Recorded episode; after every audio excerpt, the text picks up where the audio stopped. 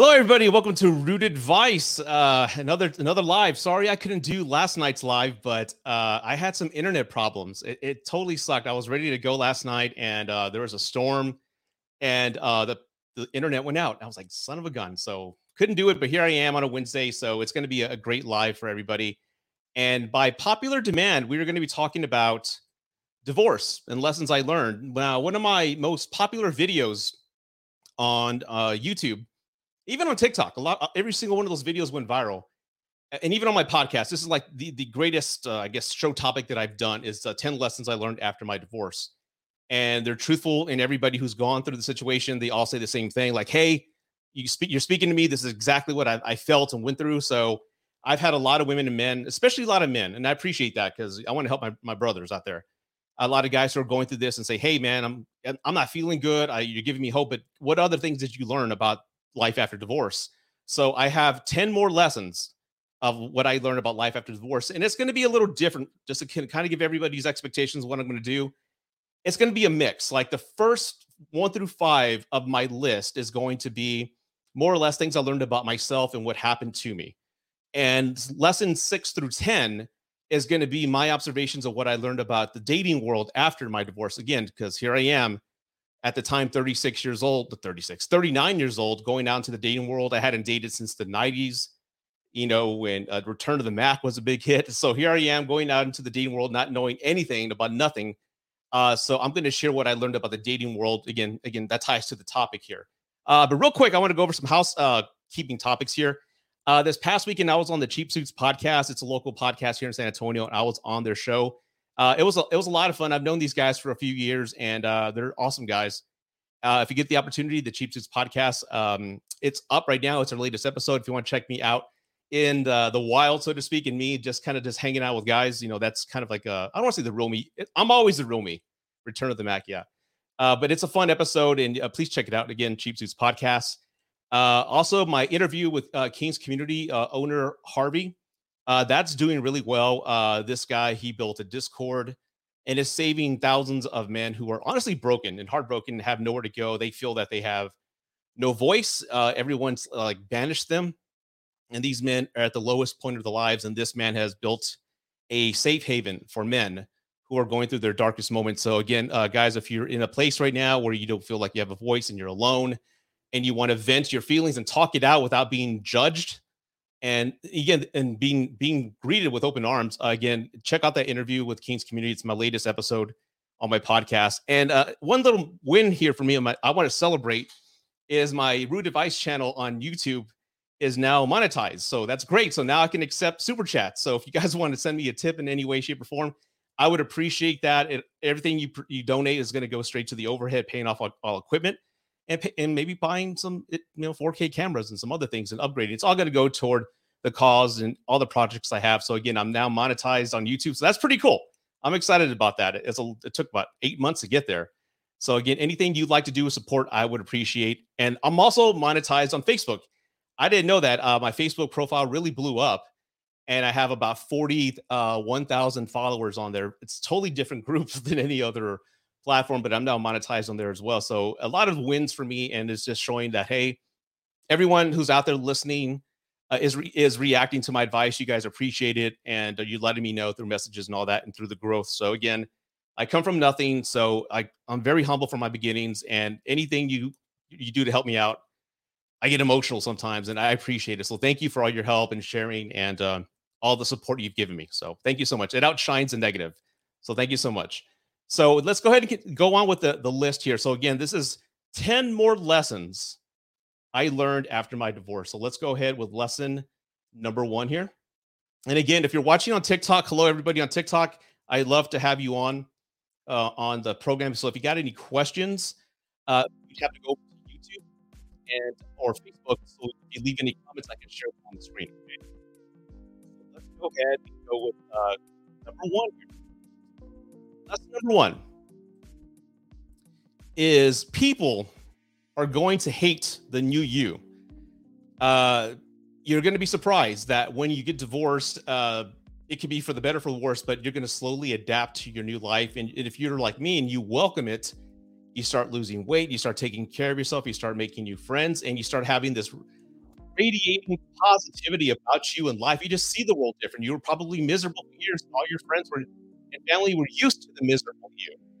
And in many ways, and I can relate to this myself, they were the ones giving you advice. They were the ones trying to cheer you up. They were the ones saying, hey, life's going to get better. And now you're doing better. And now you're doing great. You're thriving in this new life. Everyone expected you to fail. And deep down, deep down, they were hoping you'd fail. Because an ugly lesson I learned out there, and it's going to sting a lot of people to hear this, but it's the truth. A lot of friends out there that you think are friends, a lot of you wish you the best, but they don't want you to do better than them. I'm going to repeat that. A lot of your friends out there wish you the best, but they don't want you to do better than them. It's a sad truth, but it's a fact. And when they see this new energized, uh, lust for life person that they've never seen before, they will be jealous and they will pick on you. They will insult you, like, oh, why are you doing this? Why are you dressing like that? Why going there? Only losers go there. You're going out on a school night. What's wrong with you? They'll start ridiculing you and insulting anything you do because it's different. And deep down inside, deep down inside, believe it or not, they are envious. They are envious of you and they wish they can be in that life, but they can't. And they wish that you would be back in that miserable space like they were. That's the God honest truth. And you're going to be surprised how many of your close family members, friends are going to hate the new you. I experienced that myself. I remember just looks and comments and uh, you know when you're doing well and you get promoted or like that everybody has that one friend. Let's say you bought a car and you show your friend hey i got this new car. He's like where did you get that from? Well, i got it here. What'd you pay for it? This much. Dude you fucked up man. You know why, why are you wasting money on that? I could have got you a better deal at this other place. Now besides ford suck why'd you why'd you do that now nah, you screwed up, man. You screwed up, and like they always ridicule your your wins. So you're going to see a lot of that surface when you get divorced. And again, um, it's an ugly transition, and it's weird. But you'd be surprised how many people are rooting against you because it gives them hope that you know what, that's not an option. I'm not going to do that because I'd rather be, you know, lost or maybe miserable in my space than go out there and fail miserably like so and so did. So they're hoping you don't give them hope. Does that make sense? They are hoping that you don't give them hope. It's a God honest truth. So, yes, that's what I learned. People are going to hate the new you. Again, especially if you have confidence. Oh my God, forget it.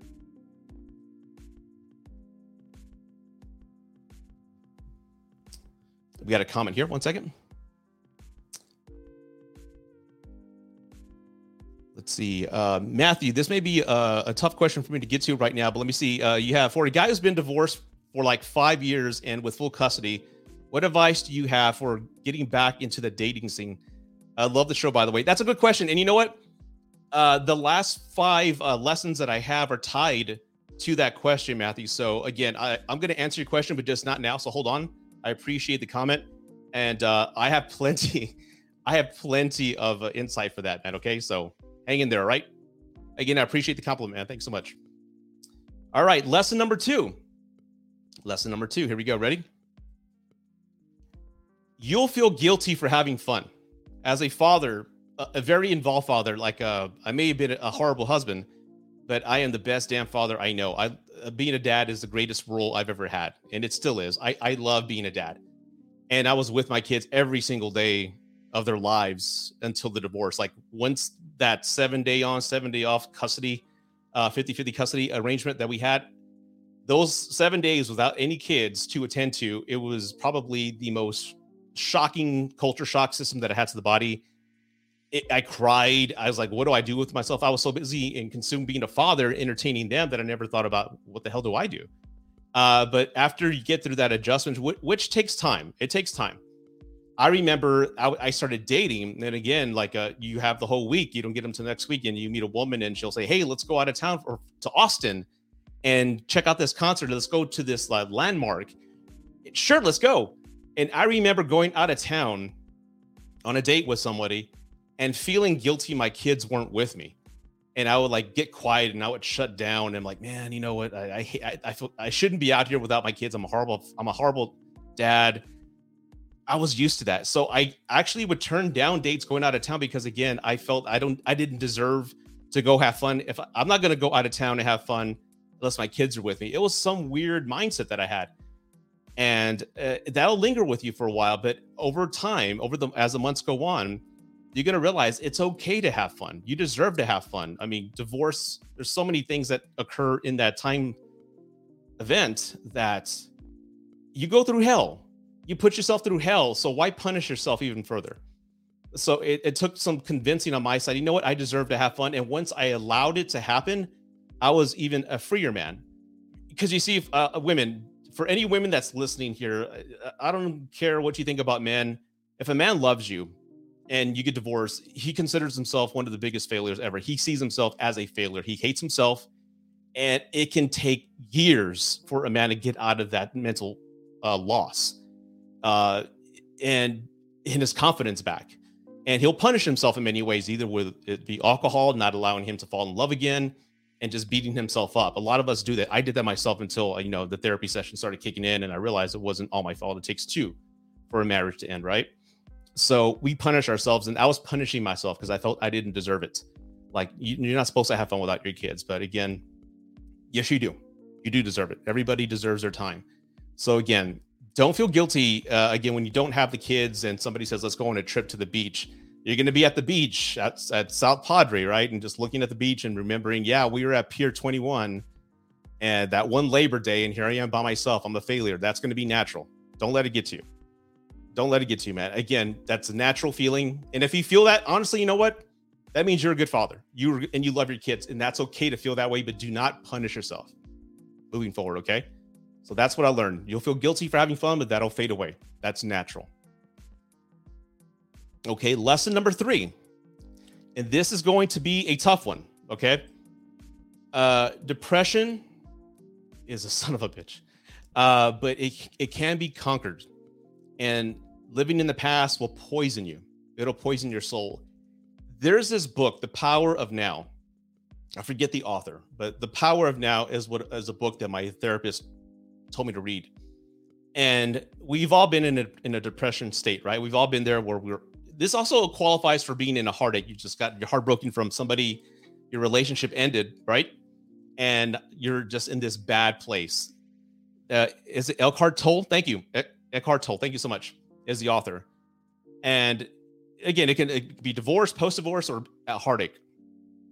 I remember I would always think about the past. And when you think about the past, believe it or not, when you think about the past, it triggers depression and and just like misery. When you think about the future on what you have to do and things that need to be done, it triggers anxiety. But if you focus on the now, the present, what you're doing, what's in the moment, what's around you, that helps. That works wonders. It, it, it actually helped me. And it's a tough mental exercise. And I know it may sound easy, but it's actually hard. And there were times after uh, the divorce again uh, i know i make it sound like it's easy it's not easy but there were times where i was going through like a really heavy depression state because i was always just dwelling on what i did how i fucked up and what i had. And that is just a killer on your body. It's amazing what your your brain and your own thoughts can do to your body. It can destroy your body. It can make you lose your hair. It can make you lose weight. Anxiety can just it, it's it's amazing and you're doing it to yourself. It's it's your brain. You're, you're doing it to yourself uh, so I learned like whenever I was in a depressional depression depressional that's not a word. Whenever I was feeling sad or upset I recognized myself with like I, I would have this visualization that I'm just like covered in this quilt of depression this blanket of depression and I was like I can hear this voice in my head just yelling like Rudy get the get up. Get out of here. Get out of the house. Go do something. And I would force myself to get up, even though I didn't want to. I'd force myself to get up, and I would go outside and walk. And you'd be surprised what a walk outside will do for you when you're depressed. Within 20 minutes, you feel like all that that blanket that was on you is gone, and you just feel like, okay, I, I feel like myself again. Like in a way, like you're possessed by a ghost in some weird way. But yeah, you shake it off and you keep walking, and it helps. Getting the sun in your face, the wind in your hair, that can change your mood I would watch comedies whenever I was feeling sad or like crying. I would put on like Spaceballs, Three Amigos, a comedy, something uh, to change the energy. And I, I swear to you, laughter, everybody, laughter is so good for the soul. Laughter can change your entire body and how you feel. A good laugh, I swear to you, it, it can do wonders, better than any pill that you can ever take. So laughter don't uh, that's uh, it's a must it's an absolute must uh, but depression can be conquered I like I said earlier, you beat yourself up as a man because uh, of the failure you feel of the loss you've had, and you tend to beat yourself up. So some of us allow ourselves to stay in that space. And again, I want you to understand that it's natural. You can definitely do that. It's a natural reaction to feel, but don't dwell in it for more than an hour. Get up, get the fuck up, get up off the sofa and get out of the house. If you're like in homes, believe it or not, it's just four walls, but it's amazing what those four walls can do to you. They can remind you of what you lost and how alone you are. And I would even turn on the TV at night to hear somebody else talking so I can trick my brain that I'm not alone, but in fact I was. So get out of the house sometimes because sometimes staying in a room or at your apartment can be the contributor or the enabler of your depression. So get out, like go for nature walks. And I'm not saying get out and go to bars and hook up and do dangerous, stupid shit. No, I'm not saying anything like that. I'm just saying get out do something healthy like go volunteer do something volunteer at a goodwill or something go volunteer at an elderly community. I love old people man. Go hope, go talk to them. Uh, go to nature hikes. Go to the gym. Work out. Work do something. Keep your keep your body busy. Don't just sit in a space and make a commitment to yourself that when you get up every day i don't care what it is how small it is or how big it is like that's make uh, uh, commit a task, uh, complete a goal, a daily goal that gets you closer to your dream. Whether that's improving your credit, getting the lease, get, uh, losing weight, it, it doesn't matter. Whatever that your goals are, every day you have to commit one task to get you closer to the dream, and that's what I did. And of course, my kids were like uh, what my what I was working toward. I wanted to be a good example for them. But again, making sure I had something to do every day helped me uh, sleep well at night, knowing that you know I don't have nothing to do tomorrow, and having that thought like, oh, what am I going to do with myself? I created a task for myself, so do that. Let's see. That is so true. Been there. Okay, thank you, sir. Yep. So that's number three. And again, if you have any questions, anybody, yeah, small goals, small minuscule goals. Like I'm gonna go to the gym and run on the treadmill for 40 minutes. That's a goal. I'm gonna call the storage locker place and renew my lease for another three months. That's a goal uh, I'm going to call my attorney. Anything, just do something to get you out of that bed and give you something uh, to look forward to.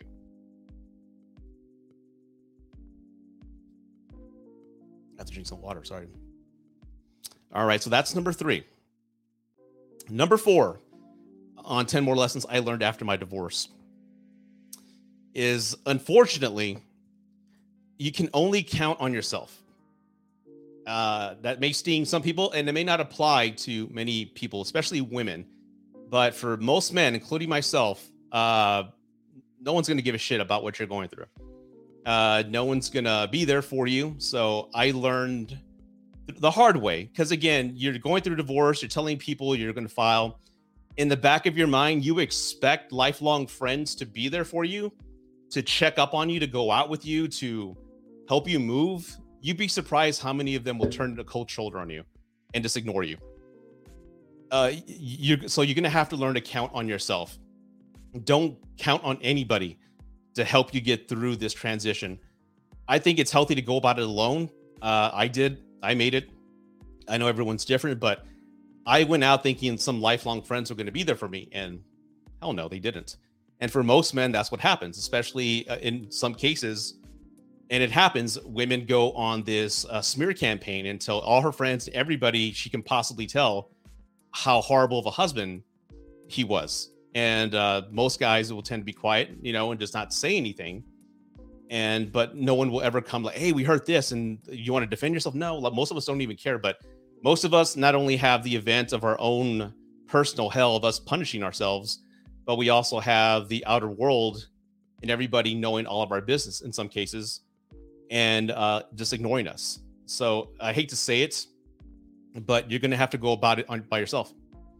Uh, if you are blessed, if you're blessed to have friends that will be there for you, you are. Why am I getting emotional here? You're a lucky man. If you have bros, brothers, siblings, anybody that actually checks up on you, you are a lucky man you are blessed beyond belief, man. Uh, because a lot of my family members uh, turned their back on me because, again, I come from a Hispanic culture. You know, Catholicism and religion's heavy in my in my area, right? And I was I had no family, I had no friends, had nobody to turn to. So again, but if you have somebody like a, a brother, friends, the, the good friends, and when I mean good friends, and I've said this before on a few TikToks, good friends are these, and to everybody listening, this is your homework, and I'm ordering every single one of you who are listening to do this. Be the good friend, not the piece of shit friend. Let me tell you what the difference is. The piece of shit friend will tell you if you need anything, let me know. If you're going through a hard time, if you need if you need anything, just call me, man. Let me know. No, that's lazy. That's like an empty gesture. What you want is be be this friend. Be the friend that says, "Hey, man, I know you're going through a really rough time right now. So get get this Saturday. I'm picking you up at six. Don't worry about money. I got you. I'm gonna take you. We're gonna eat some wings. We're gonna go check out the fight. I'm gonna take care of you, man, and I'll take you home. So I will be there at six. Be ready. That's a good friend. Be that friend. Be there for your friends because they need you. They don't want to be vocal and ask for help, so be there for them. Yeah, do not say let me know, man. That pisses me off, man. So William here says, I was lucky. I had four good friends that helped me clean out my house and helped me move out. And you're blessed, dude, man. Uh, I I'm happy for you. I'm happy for you because most of us, men, uh, are just thrown out to the wolves, man. No one gives a shit. And I'm glad you had that for you, man. That's awesome. That is awesome. And uh, of course, and yes, my ex-wife was dodging me. Uh, I'm like, yeah, and tell, yeah, it, it's weird. And again, I I know, I know it's a tough ask, but if you get divorced or breakup, I don't get why you have to smear somebody's name uh on social media and try to come out like the the victim here. I mean, just keep your business to yourself. I know no one's going to listen to me when it comes to that, but smearing somebody's name in the most horrible event they're going through, it, why are you trying to make their life a living hell? It's it's it's hell enough as it is. So why make it worse? I need a straw or something. So that's lesson number four. And William, thank you. You're the most active guy in the chat. I appreciate that. You're the MVP so far. And, and TikTok, thank you. Uh, let me read a couple of, and again, uh, TikTok. I'm live on YouTube and on Facebook. I'd appreciate everybody to go subscribe to my YouTube channel. Uh, I would love to show your comments on the screen so everybody can see. Uh, but Charles says, uh, let's see here. Everyone, let's see. Then we leak the wolf pack, so it works out in the end. Yeah, they make it worse. Yeah. You related to Brian Ramirez? I don't know who the hell Brian Ramirez is. I'm sorry, man. I don't. No. So that's number four. Uh, number five in my lessons that I learned after my divorce is people will be curious about you. Uh, it's it, I find this funny because I remember once word got out that I was getting divorced, uh, I started getting banished, and no one was returning my calls or people weren't checking up on me. But I remember at work, uh, I would get these random um, meeting planners, like meet me in you know uh, break room one at at two, and it was like somebody I hadn't spoken to in forever. And I'm like, okay, there was no agenda in the meeting. I'm like, okay, what's going on? So I go meet uh, this one guy. He's, hey man, how you been? I'm like, yeah, good man. We haven't spoken in a couple years of what's going on. Dude, dude, I heard you're getting divorced. I want to get divorced too. How's it going, man? Tell me about it. like, what? Really? I mean, uh, yeah, I'm going through divorce. It sucks, but yeah, this is how I went about doing it. And yes, I filed. I'm the one who asked for the divorce, and this is what I'm doing. How's the dating world, man? Uh, uh, are you getting bitches? Are you hooking up? like, that's my business. That's none of yours. but I was shocked on how many married men, not just him, but married men, messaged me and wanted to know how it was. You're in a weird way, you're banished and you're ridiculed, but you're also the trailblazer because you're the first one through the wall who gets bloodied, right? And breaks down the wall. Everyone kind of follows behind you it, and then I remember women in my old job. they would say, "Hey, you want to have you have a drink after work?" I'm like, "Sure." Like, I can't stand my husband. I only married him because he's a good man. He doesn't please me sexually, and I, I, can't do it anymore. I, I, I need to get out. What do I do? How's divorce? Is it bad? Tell me about it. Everybody's curious about your feelings and what you're going through, and uh, how's the kids. Everyone's worried about their kids and how they're going to handle it. And I told them we're fine. But yeah, people will reach out to you because they're curious. And it really just exposed to me how you may think just because everybody around you is married, based on my personal experience of interacting with many of them during that period, and the thousands of emails that I've gotten and confessions, 50 to 60% of you are miserable and are just stuck in a situation that you rushed into and you don't know what to do. And again, there's a good percentage of you that are happy, and I'm proud of you and I'm happy for you. I wish you the best. I'm not anti-marriage, but it's it shocked me how many people were miserable and married and didn't know what to do and felt stuck. I'm bisexual and I never told them, and now I want to be with a woman. I'm I, I need to get out. And and women who got married very young in their early 20s, right? Now they're in the 30s. I've only had one dick. And I, I need to be with another man. I need to be with him. I'm like, oh my God. So like, so I hear all the stories all the time, and it's insane. So again, as much as you ridiculed and talked about and, and hated in some circles, people will still be curious of, about you and your situation and will reach out to you for guidance and for help. It is insane. It's insane. It just blew my mind. And to this day, I guess that kind of is one of the contributing factors that led to the success on my platform.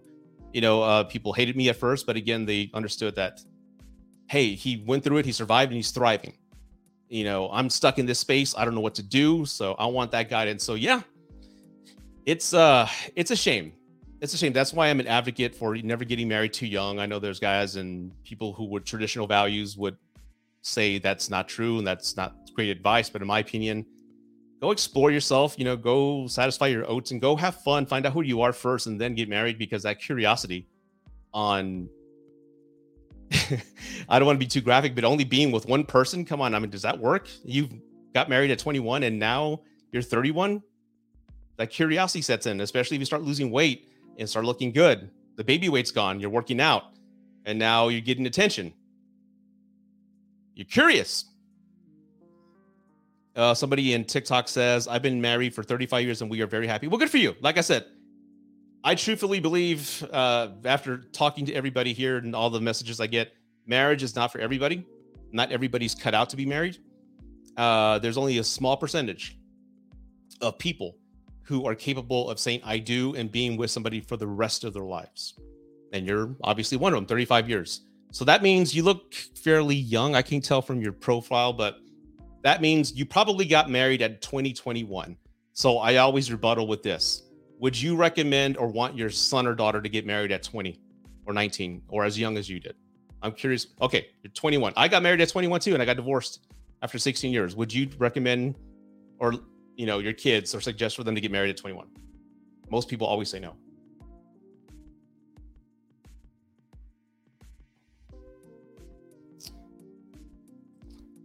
Thank you. She said no. You see, uh, and again, I'm not talking shit about you. I'm not trying to insult you. Again, I'm very happy that you're happy, and that's great. But everybody I ask who's been happily married for 35 years, they always say, no, don't get, no. They would never recommend or want their children to get married at their age because you know how hard it is. Uh, that's a great question, man. I wish you can ask that here. That would be a great one for me to address. So let me get to some comments here. Uh, William, again, William, dude, you're the you're like my co-host practically, man. So whatever revenue I make, I'm going to split it with you. Uh, hard as hell, but you can recover. Life starts again. Yeah, it's never over, man. It's never over. It's a loss. It's a it's a life change, and it feels like a death, but you move on. It's just a, a chapter of your life, man. It's a it's it's the beginning. In every movie we see, right, we always root for the underdog or the protagonist. You know, things are going great, then he loses everything, then he fights to get it all back. Think of it like your own movie. What kind of movie character would you be? Would you be a quitter? Or would you fight like Rocky? Okay, uh, William here. Let me let me let, me chill out here with the comments here. I was the one that fell because she would not, and I'm thankful. Good for you. I remarried. I'm very happy. There, there you go. I'm engaged myself, so I believe in uh, finding love after life, after your marriage, after your divorce. I'm sorry. Susie says, "I don't know how to move on." Uh, it's it's when you want to. It's kind of like, again, this is a comment on, on TikTok here. She says she doesn't know how to move on. It's kind of like us who are didn't who wanted to get divorced and we waited and finally we had enough. Uh, Susie, one day you're gonna wake up and say, you know what, I've had enough of feeling this way. I've had enough of feeling like shit because as all the depression and heartache you're feeling, life is all, the other end of that, right? The polar opposite. You there's happiness and joy. When you start allowing yourself to experience that fun and that joy, you'll get there. So again, that was um, my again, as I mentioned early in the beginning of the video, these 10 lessons are kind of mixed. So the first five were just lessons I found out about myself. The next six through 10 are what I learned about the dating world after divorce. So again, this is going to get a little explicit, uh, but again, it's rude advice. What do you expect? Thank you. And again, everybody, uh, I'm live on YouTube. So if you want your questions to be put on the screen and answered, go to YouTube. Please subscribe.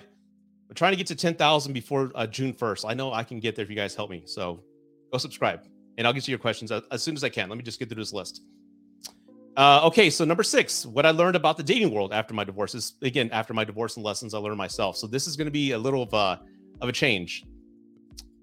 Number six, I learned going at 39 years old, going out into the dating world. Again, I hadn't dated since what 96, 97, Return of the Mack days. I learned that women in the dating world in 2016 were the aggressors when it came to sex. And I got to be careful with how, what I say because I'm live on TikTok and Facebook and YouTube. I, I, I, can't say certain words, so just bear with me. Uh, women were the aggressors sexually. And I remember being completely shocked when it came to that. I couldn't believe it. Uh, because again, back in my day, back in the old days, you had to court somebody, take them on a date for a while before anything like that happened and then all of a sudden i'm here dating and i just remember people they would initiate everything. I didn't like i we barely went on one date and all of a sudden we're hooking up. And like oh my god it's like really? That, that's insane. I'm like wow. Uh dan thank you so much appreciate that. Thank you for stopping by. But it was a total culture shock for me because again i thought it was like the old days you have to court them take them out to dinner have game you know uh treat them and just put some work into it at least a couple weeks worth of work before you got anything and here I am on first dates hooking up, and I couldn't believe it. I, I could not believe it, and I, and I, was like, "What? What's the blame here? I mean, is it Sex in the City? Uh, like, uh, why is this?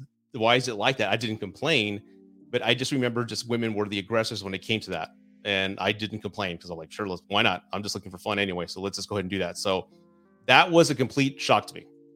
I did not expect that whatsoever. And uh, women were the ones like, uh, you know, that were telling me like this is how you date nowadays. You have a lot of them. You, you want to build a roster. I'm like, really? She goes, yeah, date as many people as you can. And uh, you know, the one that stands out or the one that you like, that's the one you start focusing on. So I'm like, okay, if that's modern dating, then that's what I'm gonna do. So I started dating like three, four people at a time. And dating's the wrong word because there's talking. You know, you meet somebody on an app, you're talking, hey, let's let's go out, let's go do something. So that's talking. So I wasn't dating, but I was talking to quite a few people. And that just seemed to be the modern dating game it just it's all numbers. The more you have, uh, the, the likelihood of something succeeding was in your favor. Totally alien to me. Uh, I didn't complain, but that was a big shock to me. Uh, totally crazy, man. Um, so yeah, that's one thing. Uh, just bad women. Those are low value women. No, I don't think so. I don't think they're low value. I mean, they they knew what they wanted and they wanted to have fun. And I remember again because I was dating. I had kids, of course, but I went out when the ex-wife had custody of them, and I remember going out and I dated a lot of single mothers, and I was fine with that. I didn't have this judgment that a lot of guys have for them. I mean, they were well off, they were doing well, the kids were grown and well behaved. I was very selective when I went out with them, but a lot of them were straight up told me like, "Look, my kids are in sports. My son's, you know, he may get a scholarship in baseball." I don't have time for a relationship. I don't have time for that. But I want companionship. I'm like, you want to hook up is what you want with no with no strings attached. Yes, like fine. That's what I'm looking for. I'm fine with that. So uh, that was the arrangement I had with a lot of uh, single mothers, and it, it's what they wanted. They called the shot. I'm like, you know what? Fine. I just want to have fun anyway. So that was the arrangement with that. But they called it. I'm like, sure, and that's what it was and and again they knew what they wanted. They had their shit straight they want they, they weren't going to entertain any romantic ideas of dating any man until the kids went to college. And these kids are like 14 15 so again uh, that makes sense to me. I'm like okay you do your thing. And that's what happened. So that really shocked me. Only fun. They didn't have time for romance. And i'm like okay I don't I don't want time for romance either. So let's go ahead and do that. um, let's see here. I'm gonna try to get to some comments here. Uh, I was 37 when I got back into the dating world, and I agree 100%. It took me some time to navigate that. Yep, totally different world, man. Instantaneous dating. It was so weird. Uh, some won't want dinner; they just want to get laid, and then they dump you. Uh, you women were the what? Let me let me repeat that. Dump you. Women were the right.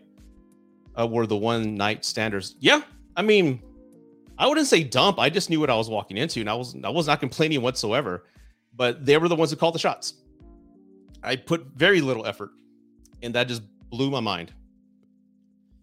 I'm gonna say this wrong, but all you have to do is show up and be half decent and be a good yeah. Uh, make them laugh, make them laugh and feed them tacos. I would add to that. make them laugh and feed them tacos. Uh, dating apps are I wouldn't say the worst. I knew what they were. I had great success on dating apps all the time. Uh, at one point, like I said, I was talking to seven women. At the minimum, I had three at a time. So I just had a lot of fun, and dating apps worked for me. I've always been in sales, so I knew this profile that I was building had to sell me. So I was cognizant of what pictures to put, the best angles, and every picture I posted had a picture of me smiling with movie posters in the back. So women are detectives like Batman, dude, on dating apps. So they're gonna look and analyze and scan every inch of that photo that you put, and I knew that. So ta- that was my tactical advantage. So I put everything that was relating to me in the background. And if they got a reference from Return of the Living Dead, which is one of my favorite movies, and they quoted it, I knew she was the one. If she quoted Beetlejuice, I knew she was the one. Uh, anything, and even my profile, I made sure I was telling jokes and I was clear. I go, look, I just got divorced. I'm not looking for anything, not looking for anything serious, but I'm open to the idea. I'm just looking to have fun.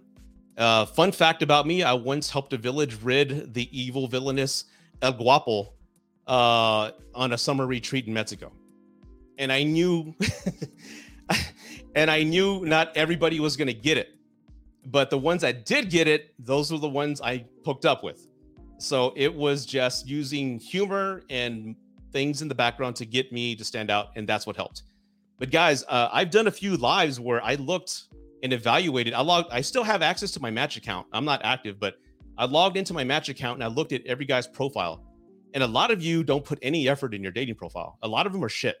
You put horrible pictures, that bathroom selfie with you know like toilet paper and unflushed toilet in the background. No one wants to see that. No one wants to see you wearing your Spurs hat in, in your truck with sunglasses. I mean, you have to put some effort in your photos, bro, and you have to put some effort in your in your in your summary, your bio. women read that shit, and if the and it's all about tone, guys. It's about tone. If your tone comes off aggressive and bitter and jaded, you're you're you're disqualifying yourself before the game started. You have to be a little bit more personable with that. You're selling yourself. So for those guys that say, you know, dating apps suck, I beg to differ. You're just not using them right in some cases, you know what? Maybe they aren't working for you, right? Well, then that doesn't mean you can't approach women in the wild and go out there and try that avenue. But a lot of you don't put effort, man, in your in your in your profiles. And uh, if you have any questions on that, I can do like an evaluation and help you build one. Uh, that's part of my coaching session. So just let me know. And women, uh, y'all are bad as well. Y'all use filters like a madman. And I've had some women show up, and I looked like, is that her or her Thea? No, that's not her. Like, holy sh- hey, hi, and it's her. Like, no, you can't. You have to chill out on those filters, ladies. You're just you're just as bad. You're just as bad. So again, if you have some wrinkles, hey, you know what? That's fine. But don't be coming with like uh, those filters that go to ten. Take it from ten and bring it down to maybe five or four.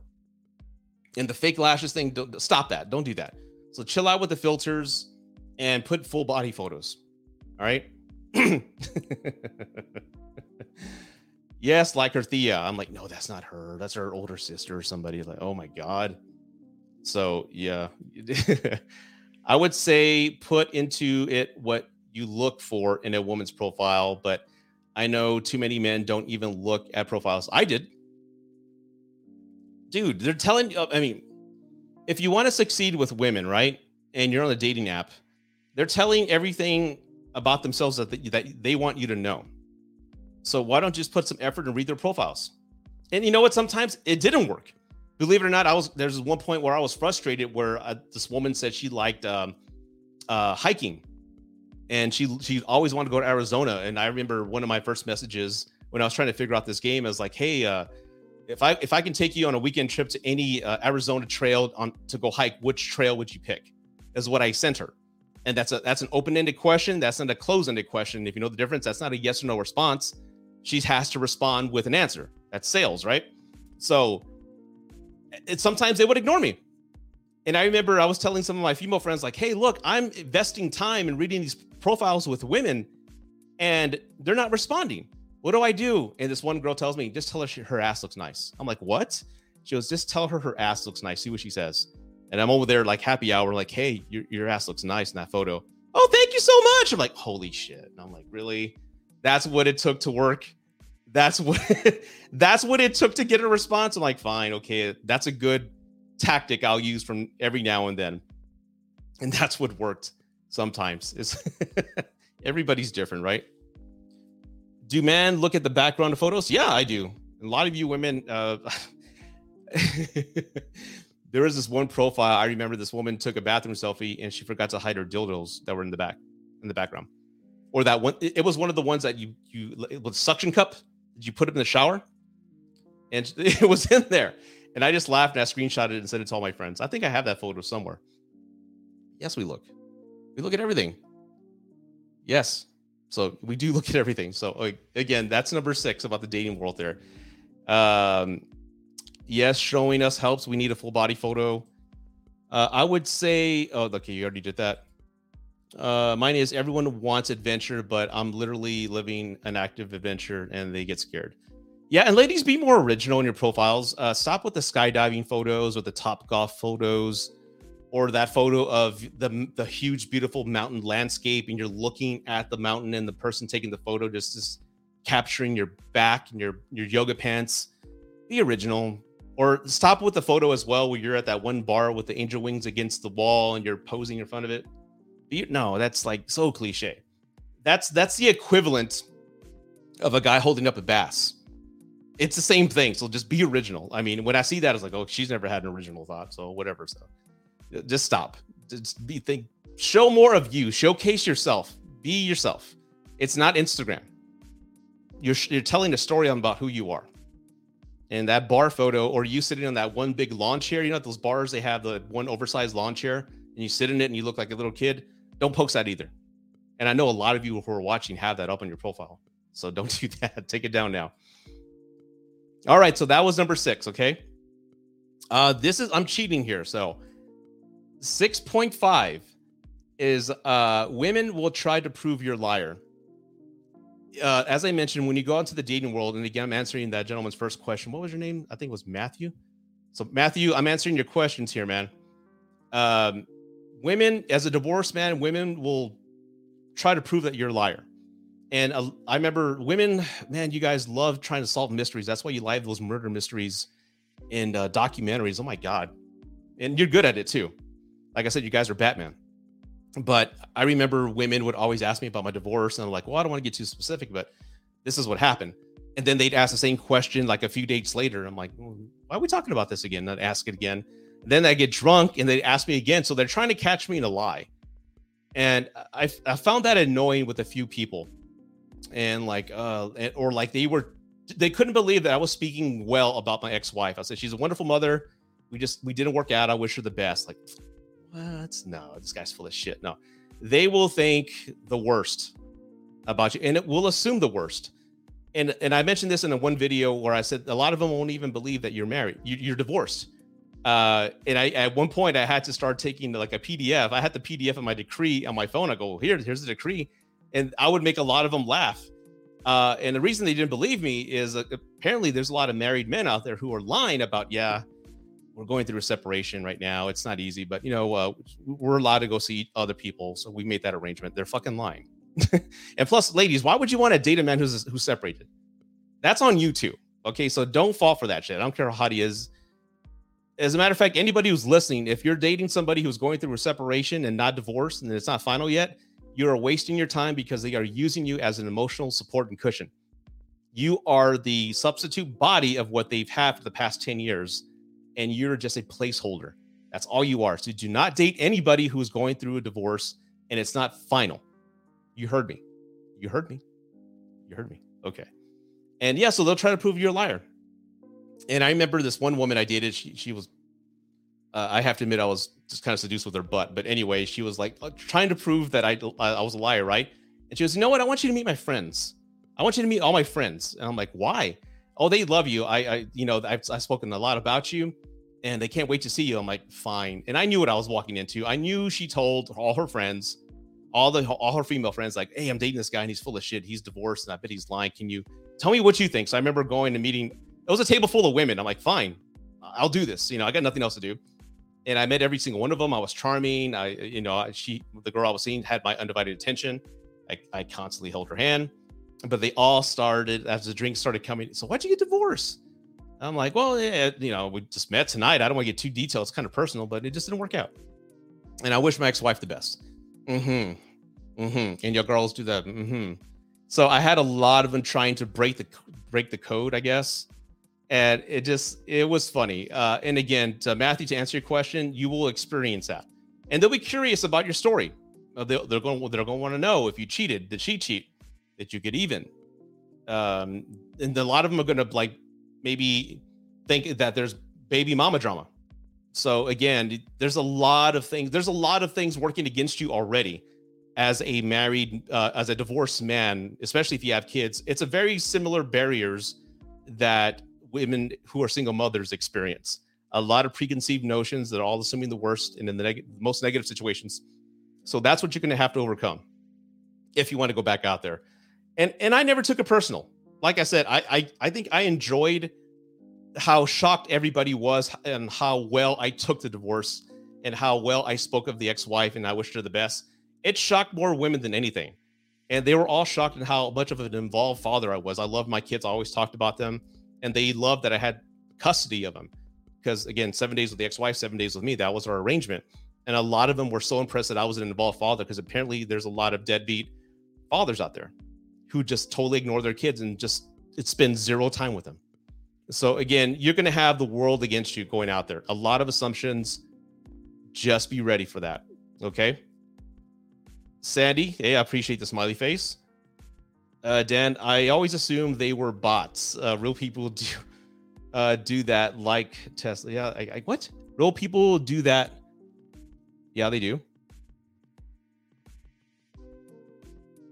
You're automatic the villain. Yeah, you're automatically the villain too. You're the villain of the story, especially if you, the person you're dating knows somebody who knows your ex-wife, and um, there may be some that are proactively looking out for or trying to date you because they've always wanted to date you. So again, that's one part of it that's going to happen. So again, don't take it personal. Uh, surprise them.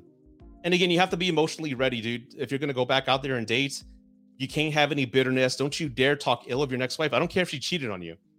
Uh, you know, don't take that anger and just transfer it over to the person you're dating.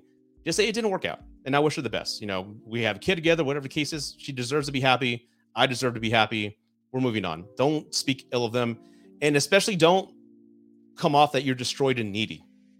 Uh, you know, just work on yourself, man, and just have that confidence and optimism with life in front of you, and that'll blow them away. So why did you get divorced? Uh, stop it, TikTok. I got tons of videos about that already. Come on, I got a whole podcast episode dedicated to that. So go check that out. Okay, now back to number seven. I need to drink water. Hold on.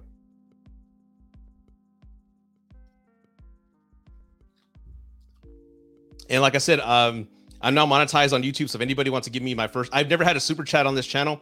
So if anybody wants to be the first super chat, that'd be cool. I haven't had one yet, so please, I'm just throwing that out there. And again, any donations you give is all going to go toward the show. I would appreciate that. Um, number seven, here we go. And what I learned in the dating world after my diverse divorce is that there are no gentlemen left. Uh, hold on one second. I laugh because you said we love to solve murder mysteries. Yes, you do those prime time. What is the, the uh that you love CSI? on CBS. You love the Dateline episodes about this husband killed his wife and dumped his kids in a lake and wrapped them up in a mattress. And y'all like that shit. I don't know why. You have this like infatuation with murders and solving crime. So anyway, um, yes, y'all are bad and y'all are y'all love that stuff.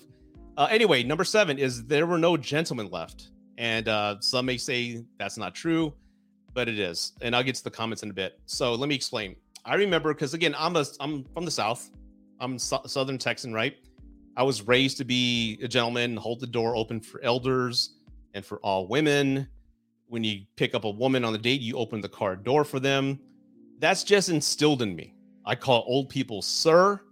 Uh, I that's just who I am. Hold whoa whoa whoa whoa whoa hold up hold up hold up hold up. Dan, you're the first one. Thank you so much. My first super chat, everybody. Everybody on TikTok, yeah, check this out. My first super chat. So thank you, man. I want I mean I'm gonna call him Dan Chats or something like. I gotta name him after you. So anybody who gets that will, I'll know they're from the beginning. So, dude, thank you so much, man. That, that means a lot to me. Thank you. And I wasn't talking about. Oh, there's no gentleman left. Uh, like I said, I call I call old people sir. Uh, I'm just very. Um, that's just who I am, right? So I remember when I first had a date with somebody. I remember telling her, "Hey, I'll pick you up." And she was telling me, "No, I don't want you to know where I live. How do I know you're not a killer?" I'm like, "Okay, that's fine, that's fine." Uh, I go, "How about we meet at this place, and if you trust me at the end of the night, you know, um, we'll I'll drive you home, we'll see we'll, we'll see what happens. Let the night speak for itself, right?" It's just okay. So I remember going out. We met at this bar, and we're hitting it off. You know, she started touching my knee. I'm like, "Okay, this is going somewhere." And I as we just, as we're leaving, I open the door for her, and she goes, "Oh my god, you opened the door for me?" I'm like, "Not a big deal." And I kind of looked at her like she was joking, like, what? Like, yeah. And she goes, you know, no one's opened the door for me since prom. And I'm like, are you serious? And she goes, yes. You know how many dates I go on and no one's ever opened the door for me? I'm like, you're you're messing with me. She's like, no. And I'm like, oh my god. I go, well, I'm just an old school guy, so I'm gonna open the door for you. So I opened the door for her. And when we got to her house to drop her off, uh, I got I parked in front of her, her apartment and I turned off the car. She says, What are you doing? I'm, I'm just gonna walk you to your door. She says, What really? I just want to be sure you're safe and get get to your house. And she goes, You're, you're gonna be sure I'm safe? I'm like, Yeah. I mean, maybe we'll get a kiss. I'm sure we'll get a kiss, but I want to walk you to your door to make sure you're okay. And she's like, Oh my God, that's nice of you. And we didn't kiss, but I'm like, anyway, that's fine. We hooked up the next week. But anyway, I walked her to her door and she just couldn't believe that I just wanted to make sure she was safe. It's the equivalent, guys, if you drop off a woman at her house and she doesn't walk you don't walk her to her door but she's getting out walking to her house the front door. You have to stay in the parking lot or in her driveway with the lights on and wait till she goes inside. If you start pulling away before she's even gotten to her porch you're you, you fucked up. You ruined that date. Is that that's got to be common sense right? That's common sense? Is it? I hope it is because apparently it's not. It, it, it, little things like that that i think that are normal aren't done anymore I'm like, why would I leave? I just want to be sure you get inside safe. It's so weird that the guys didn't do that. And I remember when I when I would pick up women on dates, I wouldn't text them that I'm outside. I would get out and knock on the door and like, oh my god, really? Most guys just call me and text me that they're outside. I'm like, no, I wanted to meet you at the door. It, it was so weird. It, it is so weird, but yeah, just little things that are common and built in me, ingrained in my DNA, as a as a Southern uh, South Texan, is not taught to today's youth. And there's a lot of young men who say, nah, fuck that. They're all tramps and they're all bitches and whatever else. And and why am I gonna do that if she doesn't respect me? I mean, well, dude, there's respect goes both ways, but I'm gonna respect people that I don't know until they don't deserve it anymore. And women are default. I'm gonna treat every woman nice until she I don't until she's like disrespecting me, then I'm gonna stop. You know, th- that's just what I how I'm built. So everyone's like, hey, what's up? How's it going? It's rare now, according to TikTok. Common sense back then, not anymore. It doesn't happen anymore. Offer a class for that. I should. Old being an old school gentleman. Uh yeah, so little things like that. Opening the door for a woman, meeting her at the door, calling her, waiting till she gets in, uh, waiting till she gets inside her house before you drive away. You know, sometimes for single mothers, you know, I would uh, you know, if we started dating and she trusts me, I would just say uh, maybe this was kind of like a two way tactic, but I'm like most of them are scared because they live in by themselves. Like, wait, do you want me to go check your place before we before I leave? Some of them would say yes, some of them wouldn't. But when I did, you know, things kind of led to to you know escalate at that night. But I would do just simple things like that. Just um, just I just want them to feel safe with me. And women would tell me that all the time. They feel safe with me, and I that was so shocking to hear. Like just being myself, making them laugh not being angry about my divorce and hating women, not expecting anything about the divorce, not expecting anything in return because I'm paying for the dates.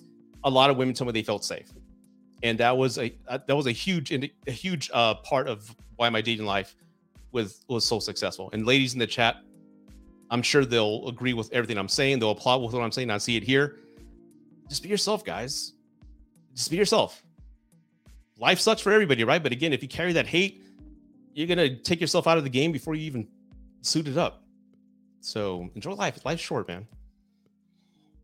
Let's see. Oh, so that's number seven. Let me get some more water. And again, Dan, thank you for the super chat. That's so cool. My first super chat. Awesome.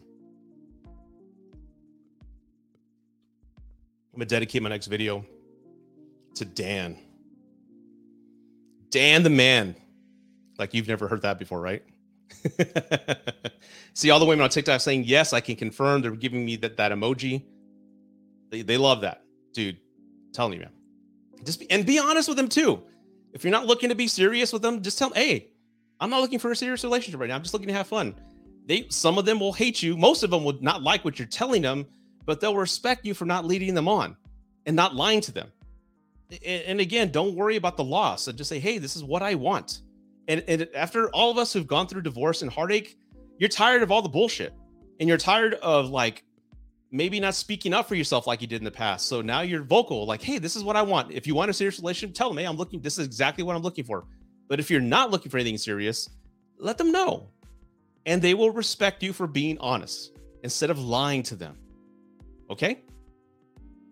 Everyone's saying, everyone's saying applause over here on TikTok. You see, that's just it'll work. Uh everyone's saying I um, did I say something funny?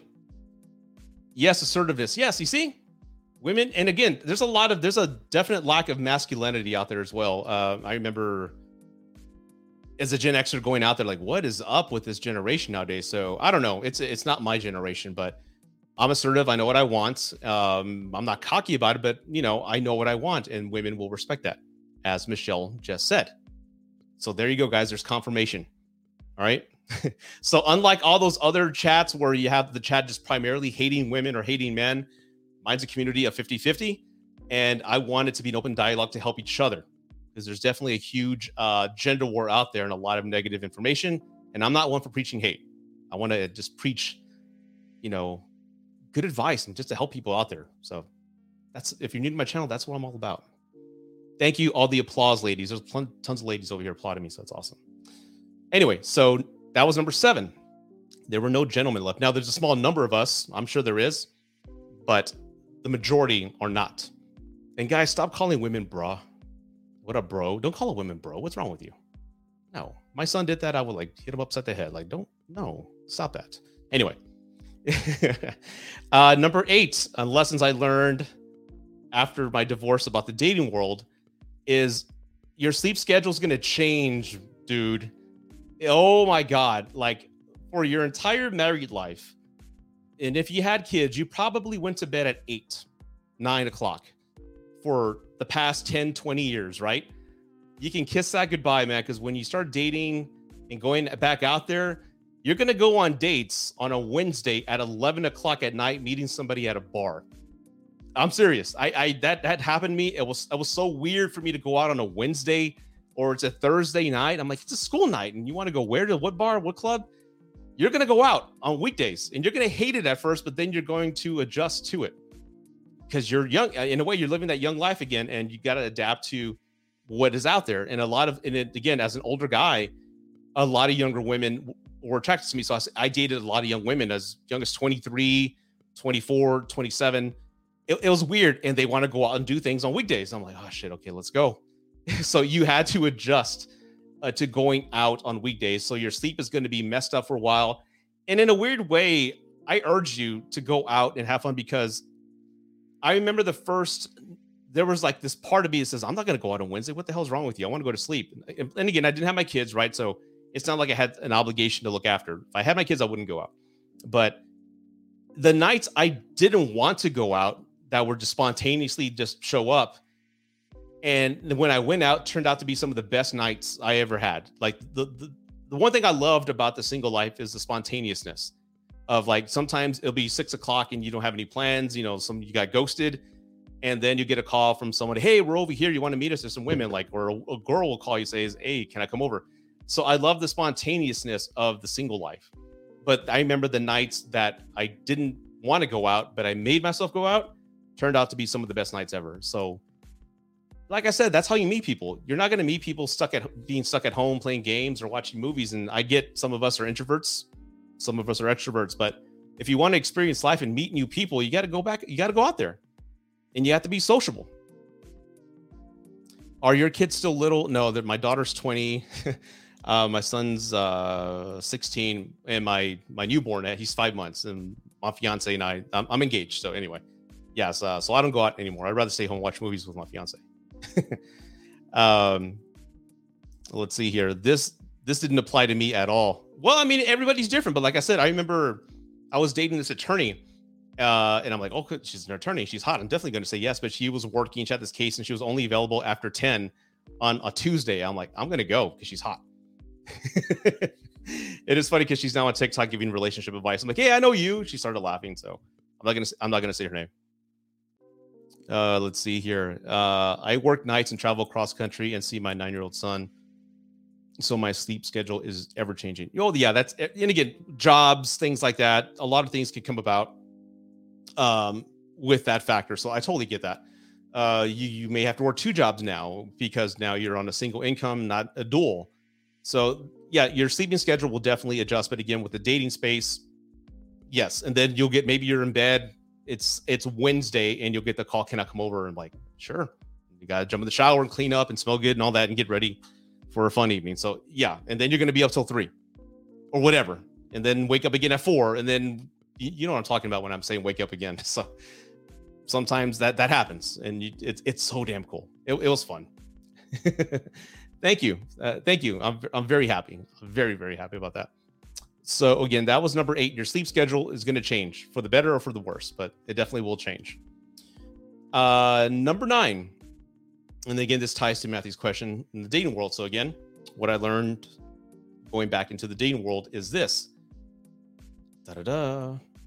Having sex too soon can ruin a good thing. And it's funny because I just had uh, Sterling Cooper on my podcast on Monday. Uh, his episode's going to be up next Monday, and if you know who he is, he's a retired adult star, and he he coaches men on being better lovers. He's he's world renowned and he's super famous. So I'm actually kind of proud of that. That I landed a big get. But I mentioned this to him, and he agreed it's weird because ladies uh, i'm going to tell you how a guy's mind works it, it's the honest truth I am always going to be honest with everybody um, guys kind of more or less classify you in two categories like depending on how you how you carry yourself. You're either somebody we're going to take serious or somebody we're just going to have fun with. And it was usually the ones that we had fun with that you know they it's how they carried themselves how they spoke about their their dating life. They always talk if they're talking about how much sex they're having and they're dressed very scandalously and showing a lot of skin and being very flirtatious and touching you. I'm like, okay, this is somebody I'm obviously not going to marry, but she's fun and I'm not going to judge her for that. So I'm just going to put her in the fun category. And there's a lot of women that were in that category. And it was just a mutual, like, um, unwritten rule, but that's just the way it was. And then there's others that carry themselves respectfully and, and, uh, and are just smart and just uh, educated and uh, speak well about life. They have plans. They're they're, they're business owners. They're going to school. Um, the, their vocabulary is great. They're not saying or like after every sentence. You know, like that. I remember the first time somebody did that. I was like, "What?" Like you know, he doesn't know what he's missing now. Like, ugh, okay. Uh, I was like, okay, uh, that's kind of a turnoff. Maybe I'm being picky. I don't know, but I was like, no. So don't go. Nah. Don't don't make those sounds. Uh, oh God. so again, it's how you carry yourself is how we're gonna uh, really look at you. And there were times where I'm still laughing at them. Nah. Anyway, there were times where uh, sorry. Oh God.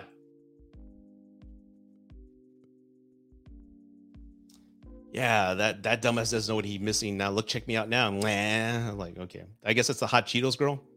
I don't know what you would call. anyway, anyway, anyway. But anyway, uh, from time to time, you would meet somebody who was like, like, wow, you know, like she's she's she's amazing. Instead of us seeing her and thinking, oh my god, I'd like to bang her, you know, like she's fucking hot. We're looking at her like, wow, this is a this is a woman here. This is somebody I respect. And believe it or not, we approach you differently. And I learned the hard way when you have when you're considering someone like, wow, she's carrying herself nice. I actually like her. She's somebody that I, I admire, and uh, I like the way she's she's talking and how she's carrying herself. And I found out that if even sometimes we got drunk and things still happen, right? But it ruined it, especially if you're really considering something deeper with this person because you can have fun that night, you can have a wonderful evening, but the next day you're you you, you change the entire situation changed uh, some of us may feel guilty about it some of us are maybe ashamed because we feel that you're going to look at us differently especially some of the women i dated. Like yeah he's probably going to think i'm easy now i shouldn't have done that whatever. And uh, they'll break up and we'll stop. They'll come up with something and like you know what? You know we just moved a little too fast and uh, we shouldn't have done that. And i'm like yeah i agree. So I found myself actually behaving whenever I met somebody who was like of character, like, oh my God, this is somebody I'm actually want to be serious with. I would stop. I would kind of hold off on doing anything intimate until, you know, I felt I knew her. I wanted I wanted to vest time in her. I wanted to vest uh to get to know her. I wanted to find out what made her laugh, what her favorite movies were, what her favorite books were, uh, uh what, what what her plans were. It's weird. And the ladies, like I said, you're the gatekeeper you're the gatekeeper when it comes to this. And I see somebody calling me a simp, and it's always one of those dudes. Yeah. You're a grown ass man and you're using the word simp. Grow up, dude. Anyway, yeah, you just approach them differently. So, ladies, you're the gatekeeper when it comes to that stuff. I mean, if you want us to respect you, it's it's really how you present yourself is really how we go about doing that. And um, in doing something too fast, it kind of just changed things and it just kind of changed the mood. It's it's very similar to well, not similar, but it's kind of the same thing when uh you have a, a female friend or somebody of the opposite sex, and again, I'm an advocate when I say that men and women cannot be close friends. Like 99.9% of the time, that's not going to work because something always can happen and will happen. Occam's razor. and it, in my case, it did happen. And you know what? The friendship's now ruined because now you wake up the next day and we're like, yeah, we shouldn't have done that. Yeah, things are different now. So it, it changes the whole atmosphere of the uh, mood uh, of the friendship and, and just the um, the expectations and you feel like you set a negative example and set maybe the wrong first impression excuse me one second i'm gonna block this dumbass here i can't stand grown grown men using the word simp i mean you're got a beard and gray gray hair and using the word simp like grow the fuck up man jesus man can't stand idiots like that anyway, yeah. So having SEX too soon can ruin can ruin a good thing. So again, that's just my advice out there. Take it slow, especially if you see maybe something in the future with them. So there you go. Hold on, let's see. Uh, Tony, I want to get back to as many comments as I can. Tony, I have a 10 date rule for SEX and X Talk. 10 dates. That's that's what three months, dude. hey, it's to each their own, man. If it works for you and it's worked in the past, good for you. But that 10 dates, and especially if you have kids and your your your schedules don't align, that could be three to four months. So, I mean, everybody's different. Everyone's situation is different. But a 10 date rule for SEX, this is a guy saying this, I applaud you. That shows that you have some uh, moral character. Uh, I couldn't after the most I can hold out was maybe one or two dates, uh, maybe three. No, I never went past three. But 10 dates, man, that's like that's a long time. That's a long time to invest. But you know, good for you. Good for you. Good on you. Uh Elo's heart or Michelle. uh loud. Ooh, no same for guys. Don't sound dumb. Yeah, don't do that. Northern Mexico is a that sound? Is that what it is? Okay. or could become the focus. Yeah, because I mean, yeah, there's relationships that you start off with, and it's it's intimate, and that's all it's ever going to be, and you both understand that. You have no preconceived notions of, hey, this is actually going to be something serious. We're going to move in together. No, it's just fun, and it's it's fine. That's perfectly fine. Karma, right? Me too. Okay. I don't know what you're referring to. Again, sorry, it's out of context, but again, I appreciate that. Back to uh, TikTok. Everyone saying "como." Hey, uh, Lucy, good to see you. yeah, some of these people on on TikTok I've been they've been following me since the beginning, so I, I I enjoy seeing familiar faces. It's been a while, so I appreciate that. Uh, Dan, again, the one gave me a first super chat if I met somebody, if I met someone like that, I would have a scale. I would have a scale. I would throw date zero just uh, meeting for about an hour. Then by date three or four, we are talking about. Really? Okay. I mean, uh, that's you, you must be a great conversationalist because you know that dates can vary de- depending on time. So that can that can change. So to come up with not talking about a specific topic until date four or five, hey, good, uh, good on you. Good on you. I just I one thing I, I, would advise, and again, if that works for you, I'm not going to change your your mind. But what worked for me is just not going with any expectations. I, I never went on a date expecting this woman to be in the future ex Miss Wife. You know, I never expected like this could be the one. She's hot, and I want her to like, and you know, I want this to be a good thing. No, I just let the the evening speak for itself and just see where the night took us.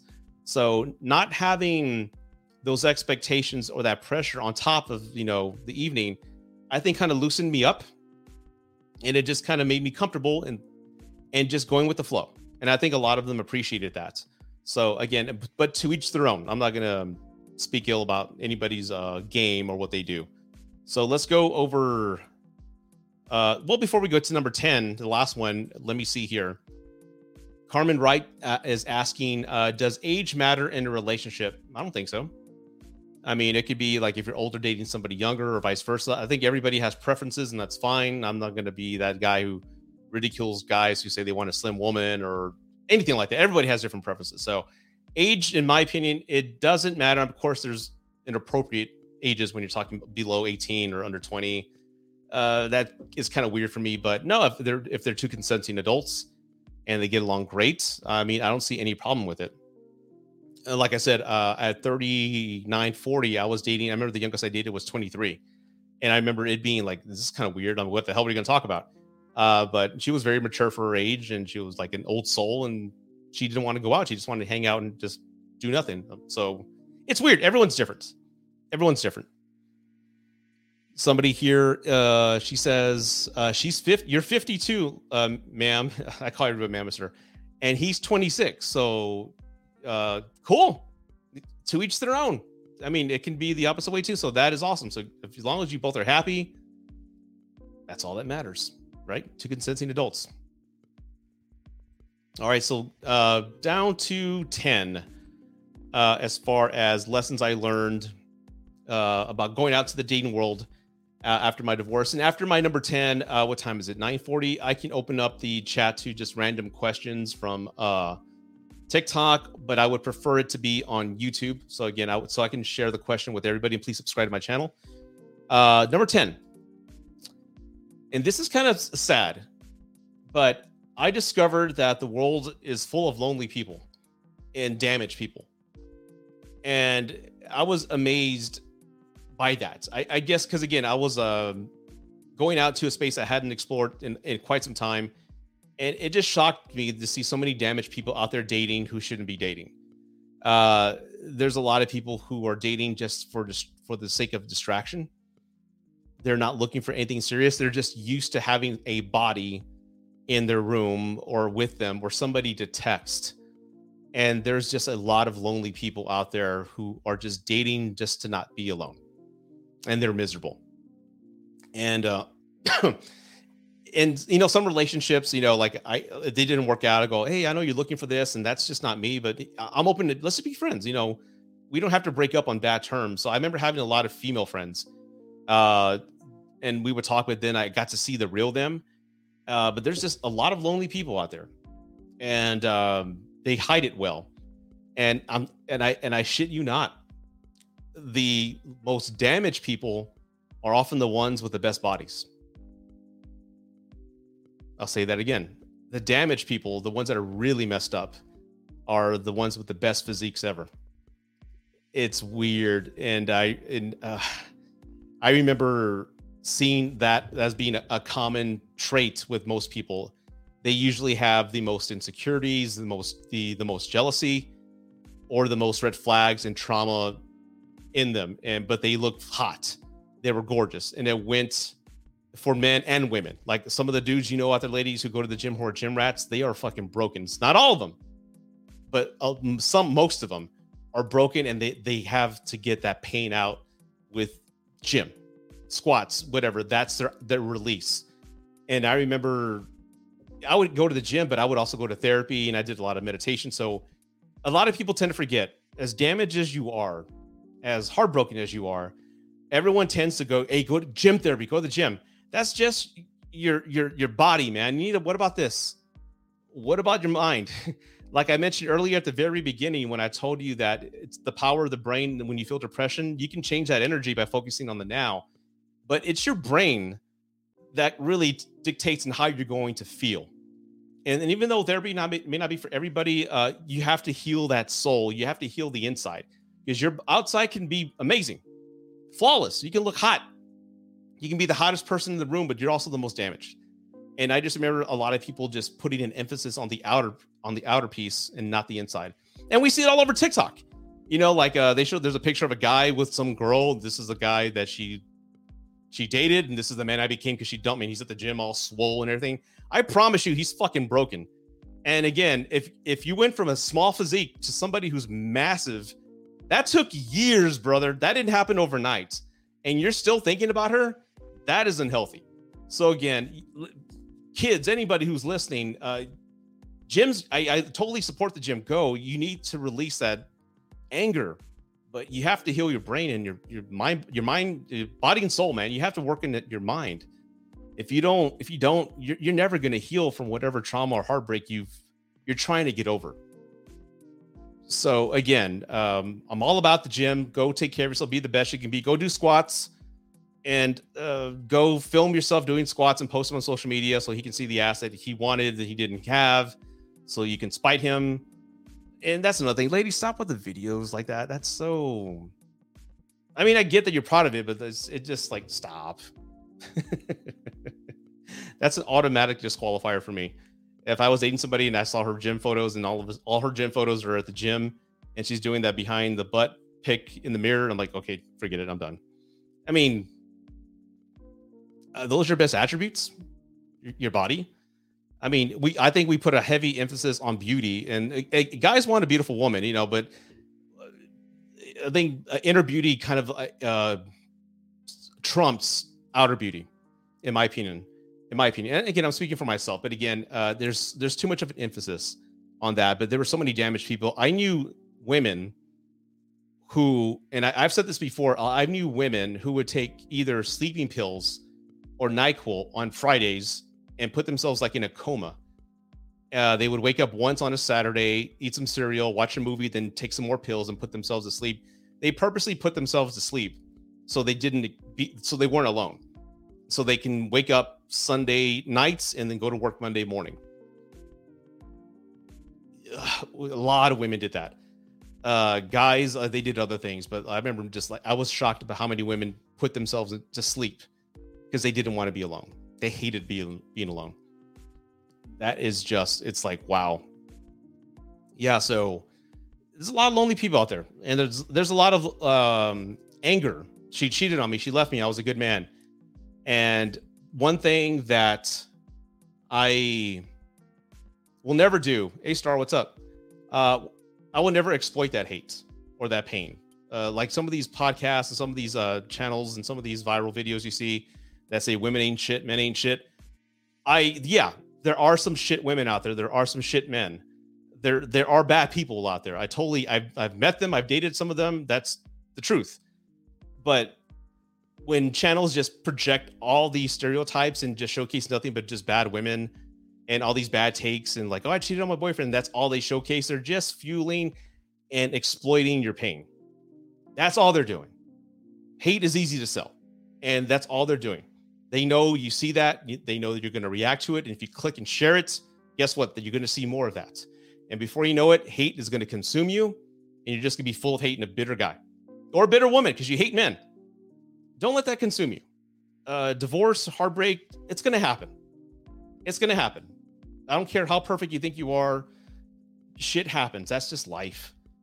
It's how you react to that trauma and that heartache is what dictates your character and the person you are. Okay, you can feel bad for yourself. You can have a pity party, but not for a long time. Get the fuck up. You know, learn from it. Take some accountability. Take some accountability. Like, okay, was I the perfect husband? Was I the perfect hus- boyfriend? Do an evaluation. I, I promise you, you probably weren't and uh, that's why she left you. Yeah, I was a good man. Were you a good man? You know, were, or were you boring as hell? Was she trying to do things with you, and you always said no? She would bring up ideas. You would just shoot her down and say no, I don't want to do it. And that happened for years. And she finally it just fed up and left. Yes, you gave her a house. Yes, you gave her security, but you just didn't want to do shit. You know, is that her fault or yours? You have to evolve as a husband or a boyfriend, you know, you have to evolve and become better people. You just can't be stagnant and just stay in this one place. You have to be better. So, yeah, it's um, don't let heartache destroy you, man. We all have had our heart broken. We've all have been cheated on. We've all we've all lost our house. We've all lost through either like I don't know a disaster or we've all gotten fired. But you have to get the fuck up, man. It's okay to feel bad for yourself for just a little bit of time, but get up, dust yourself off, and learn from that experience. All my exes, I had a few exes that cheated on me. And you know what? I am glad they did. And I'm glad I dated them and I don't regret a damn thing because you know why? Because it taught me a lot about myself and it taught me a lot of what I learned. And I wouldn't be the man that I am today if it wasn't for the divorce and all that heartbreak that I experienced in the dating world because you learn from it, man. I mean, you know, I ignored the red flags because she was hot.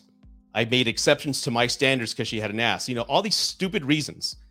And when I evaluated my behavior with some of these toxic women I dated, they were 10s, right? I wanted a 10. Everybody wants a 10. But when you find out, like, hey, I was a simp, I was an idiot. You know, I made exceptions to my rules, and only because she was next to me. And I will never do that again.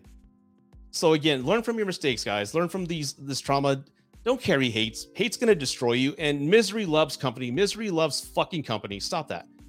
Uh, I, I can't stand some of these channels that are just berating women and berating men. And they have like a half a million followers on YouTube. And like the chat is just full of just toxic incels and just bitter women. All this bullshit. Stay away from that. That'll destroy you. No one likes to be around somebody filled with hate. You're never going to have a successful day in life if you're consumed with hate. So work on that. Learn from it. Be better. Hey, Angela, what's up? That's my good friend there. We need to do a live uh, collab soon. I know we never disagree on anything, and it's like an echo chamber, but we need to do a live pretty soon. Dan, my first uh, super chat. Uh, thanks for the good talk, bro. Uh, what's GTG mean? Good to ah fuck. I don't know these abbreviations, man. Come on. So you gotta you gotta give me another chat and tell me what GTG means.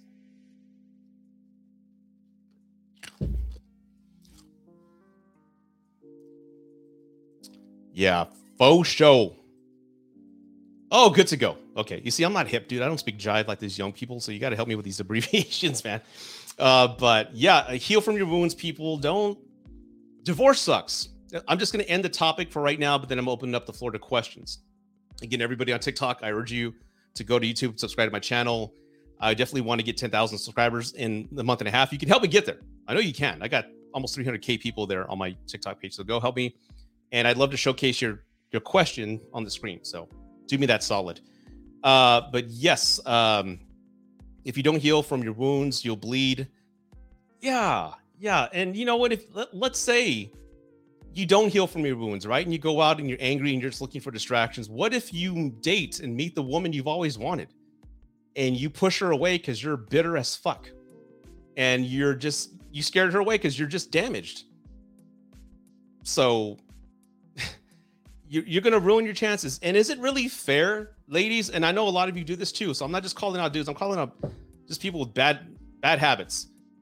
Is it fair if to go out damaged, you know you're damaged. You're just looking for distraction. I want to get laid. I just I just need somebody to give me attention and tell me how, how hot I look.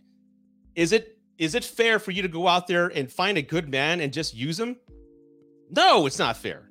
And it's not fair for a guy to do that to yourself. So again, that's all I saw in the dating world when I say there's a lot of damaged people. There's a lot of people out there who have no damn business dating. And they're just using you for sex, attention, to uh, an emotional support, or they're using you to rebuild their confidence because you're just telling them all day, every day, you're hot, you're hot, you're hot. They're using you. There's a lot of people that use them. That there's a lot of people that will use you. So just be cognizant of that. Be cognizant of that, and also just be careful with who you allow in your heart. If you if you're already planning on moving in with a guy and you've known him two months, you're an idiot. I'll repeat that. If you know if you know anybody and you've only known them a couple months and you're moving in, you're an idiot and you're just asking for trouble. So don't do things. Don't make don't make uh, leaps of faith that way. I mean, the chances of you failing and it working against you are more than likely going to happen. So just be be careful with who you allow in your hearts, and just just protect yourself. Don't rush into anything. I mean, what was it Dan earlier who said he doesn't he has this 10 date rule? I promise you that's over years of experience. And again, I mean, I'd agree with the 10 date rule, but it works for him and he's protecting himself. So I respect the hell out of that. So, I mean, just be careful with who you allow. Okay, so I'll open the floor to questions. So, again, uh, any questions you have, let me know. I know there were some questions earlier in the chat. Let me go to YouTube here, uh, see what questions were. So, again, Matthew, uh, I hope my questions. Uh, I hope this this is the first question I got from the chat. I hope this answered your question. Uh, if I can just add more to your to uh, the answer, take your time. There's no rush on dating, bro. Uh, it's five years. I think is a healthy amount of time to heal and get over it. Uh, but again, like I mentioned, you're gonna meet a lot of women who don't want to date guys who have kids. Just like again, there's a lot of men who don't want to date women who are single mothers. You're gonna meet that too. A lot of women want to be the center of attention, and they're gonna think you have baby mama drama, and they don't want to get involved in that. So they're gonna put all they know and have known on you. So expect that pushback. And if you have kids, like I said, um, th- that's going to be a problem. But again, you're also going to win a lot of women over by showing them how involved of a dad you are. Uh, women respect a man who's an involved dad because again, there's so many deadbeat dads out there. So that's going to win you some points as well. But again, I hope that answered your question. Uh, somebody on TikTok says, "I got used for a green card." Yeah, uh, uh, but it is okay. I feel better without a fake person. Yeah, dude. I mean, that's why I always. Uh, I, I don't want to say I'm laughing at your situation, but when I live in San Antonio, which is like five miles, five miles, five hours from uh, Mexico. So the whole passport bro movement, where they're saying, "I want a woman uh, who's traditional and is beautiful and that will, won't screw me over." Men in San Antonio, white men, Hispanic men, have been doing that for, forever, and, and 50 50 50 50% of the time it doesn't work out in their favor. They'll find somebody who's beautiful they get married and then before you know it they'll come back to the states and not only does she move back to the states with him she brings her her parents her siblings and now he's got a whole house of her family and in a few years she divorces him and he's lost his house.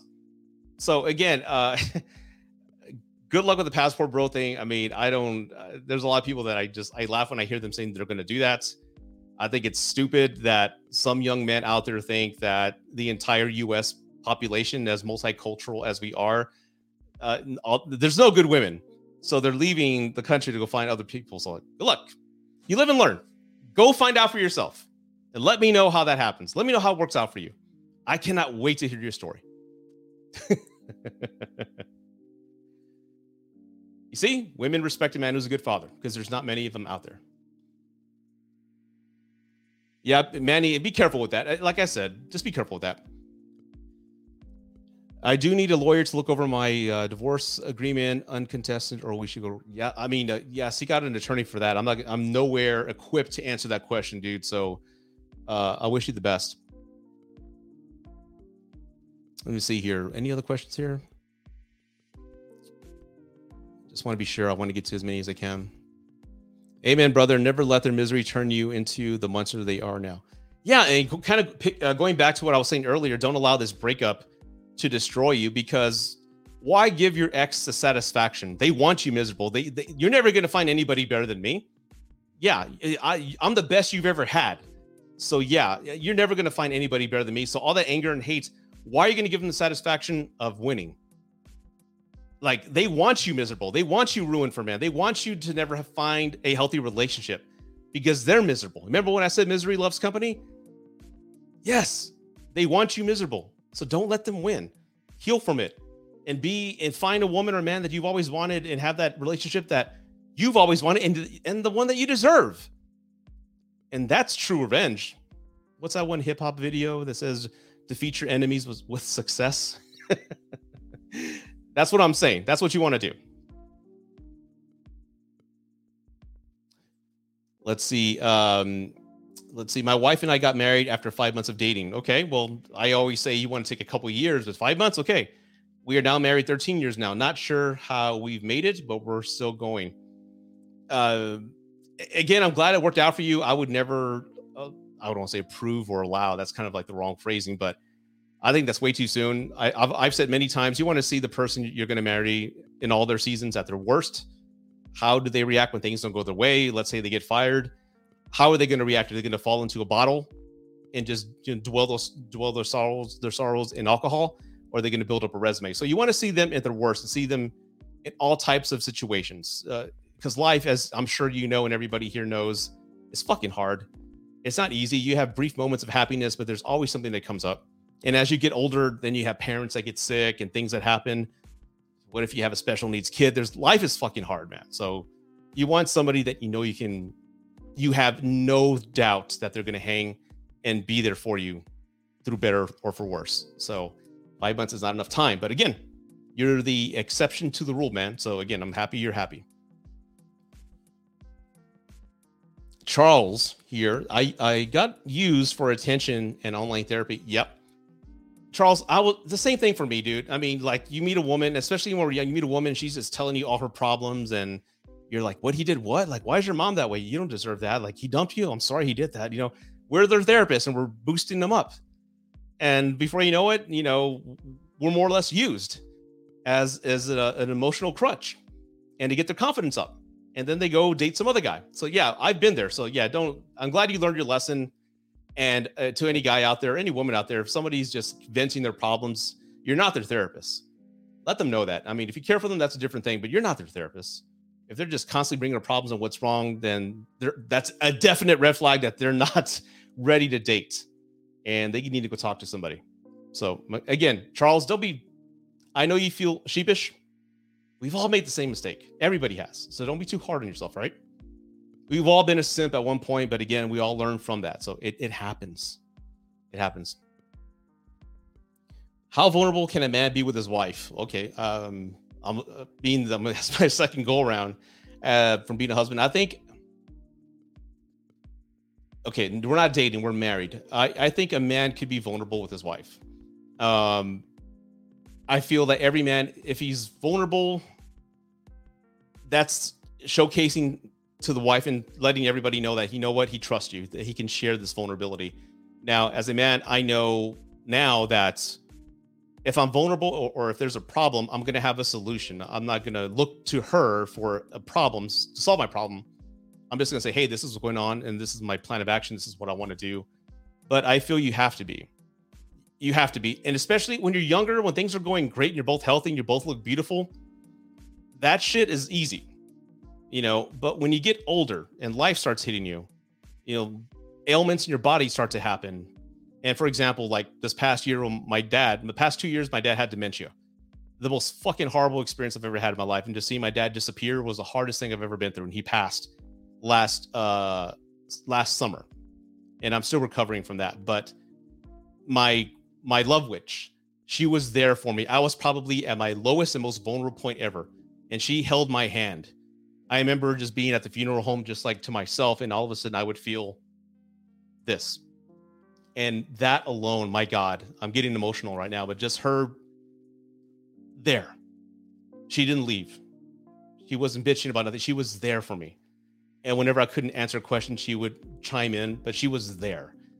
And when moments like that, when life starts to hit, when life starts to happen, you have to be vulnerable. You have to be vocal about what's what you're feeling and how much you miss somebody or you're not 100%. Uh, you have to.